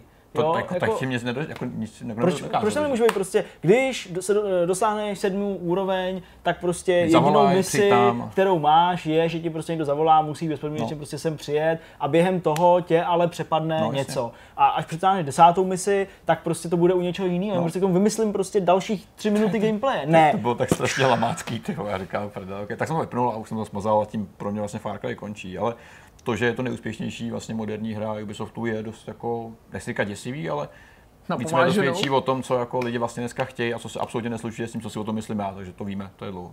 A jenom jako na závěr, ještě pořád koukám na Walking Dead, konečně teda přišla to scéna. zahrešilo? Ne, s Neganem. Jo, s Negerem, který, to? ty vole, bylo to dost bylo jako dobrý, ne? dobrý, ty vole, jako celá ta šestá série, která byla taková dost jako stagnující pro mě, tak přišel závěr šesté série, který kam bude. A pak začátek sedmý. A pak začátek sedmý. A pak už zase začíná fungovat. Takže ty vole, jako, ta scéna byla jako docela šokující, musím říct pro mě. Je osobně. blbý, že já vlastně nevím, jestli jako můžeme nebo nemůžeme. Radši ne, jako, asi, asi, radši ne, asi, ale, radši ne, ale, je jako to, že dlouho. to srovnalo to chabý, ten chabý zážitek do té doby, který ta šestá série byla fakt slabá, protože To se je jako, strašná. to bylo prostě, že jo, vyprávět jeden děj očima deseti různých lidí v průběhu deseti dílů, což je A vlastně měl bych se na to podívat. Já, Já jsem viděl nevím. asi pět dílů Pusť si první začátek sezóny sedm. tehdy, když na to všichni koukali. Pusti, pusti první, první díl sedmý série. Jako jenom ten první. jo. Ne, Ne, si- konec šestý a začátek první. Přesně, pust si asi poslední čtyři minuty šestý A to nepochopím, a, a, a čtyři minuty sedmý a máš to nejlepší z celého Walking Dead. Když- když- jakže to mám udělat? Asi čtyři minuty, poslední díl šestý a čtyři to minuty neznáš, ty postavy, takže samozřejmě jako nebudeš, Ze sedmý z prvního dílu. nebudeš tak Nejlepší posledněnej část. tím, tím, tím vším, ale samozřejmě jakoby třeba herecký víkend toho, toho, toho Negana, což on ho, Jeffrey Dean Morgan se jmenuje ten No, herec, no. tak, tak je super, jako je, Je docela přehraný, ale takže zatím já jsem potom jako zklamání zase spokojený, teďka mi ještě čekají dvě série, které vlastně to zavírají, myslím, pak Hele, a jaká postava se ti jako, máme asi tak minutu, eh, Zhruba jaká postava se ti líbí nejvíc? líbí ve smyslu čeho, jako jak je No, zahraná. jako prostě, Ne, no, vzhled. jako prostě. Hele, pořád- ne, Kluk se ti vzhled, líbí vole. Pořád. Já myslím jako, Pořád se držím uh, Daryla, který mě baví, a Arika. Ty jsou prostě moje Jo. jako oblíbené postavy. Ok. Reálně. Jsou taky konzistentní dlouhodobě. jo, no, jasně. A zbytek prostě Já tak jsem nějak cípá. úplně a- nesnášel, ale- Nesnášel? Mm, nemám nevadí, mě nevadí. Já jsem měla Jesuse, eh, Jesusy. To byl ten dlouhovlasej, jak je tam... No, Jesus, no. Jesus, to je pravda. Ten byl dobrý, pravda, ten, je mě, pravda. ten mě bavil hodně. No. Byla tam řada zajímavých postav, ale už o tom nechci mluvit, jsem tom mluvil dvakrát v minulých vidcastech. Chápu, a- chápu, Takže chápu. to uzavřu. Ale Negan dobrý a už vím, proč, Počkejte, až už vím, to proč je v 20 let Tekkenu. podívám já. Už vím, proč je v Teď se to vysvětlilo, jo. No, No, no, no, tak jako podstatný, že? On je docela podstatný. Není to jenom jako kvůli tomu, že má baseballovou páku a mlátí lidi. Nebo A ta baseballová pálka ještě dokonce jako uh, osnatým drátem ještě. Jako, A má jméno. má, má jméno, má jméno ta, ta pálka. Pálka. Ty pálko. Nic, ale je časný domů. Je Já časí si to domů. za 10 let pustím a pak to budu doporučovat. Jo, jo, jde. na konci Retro, retro ve seriál. Vortexu 1028.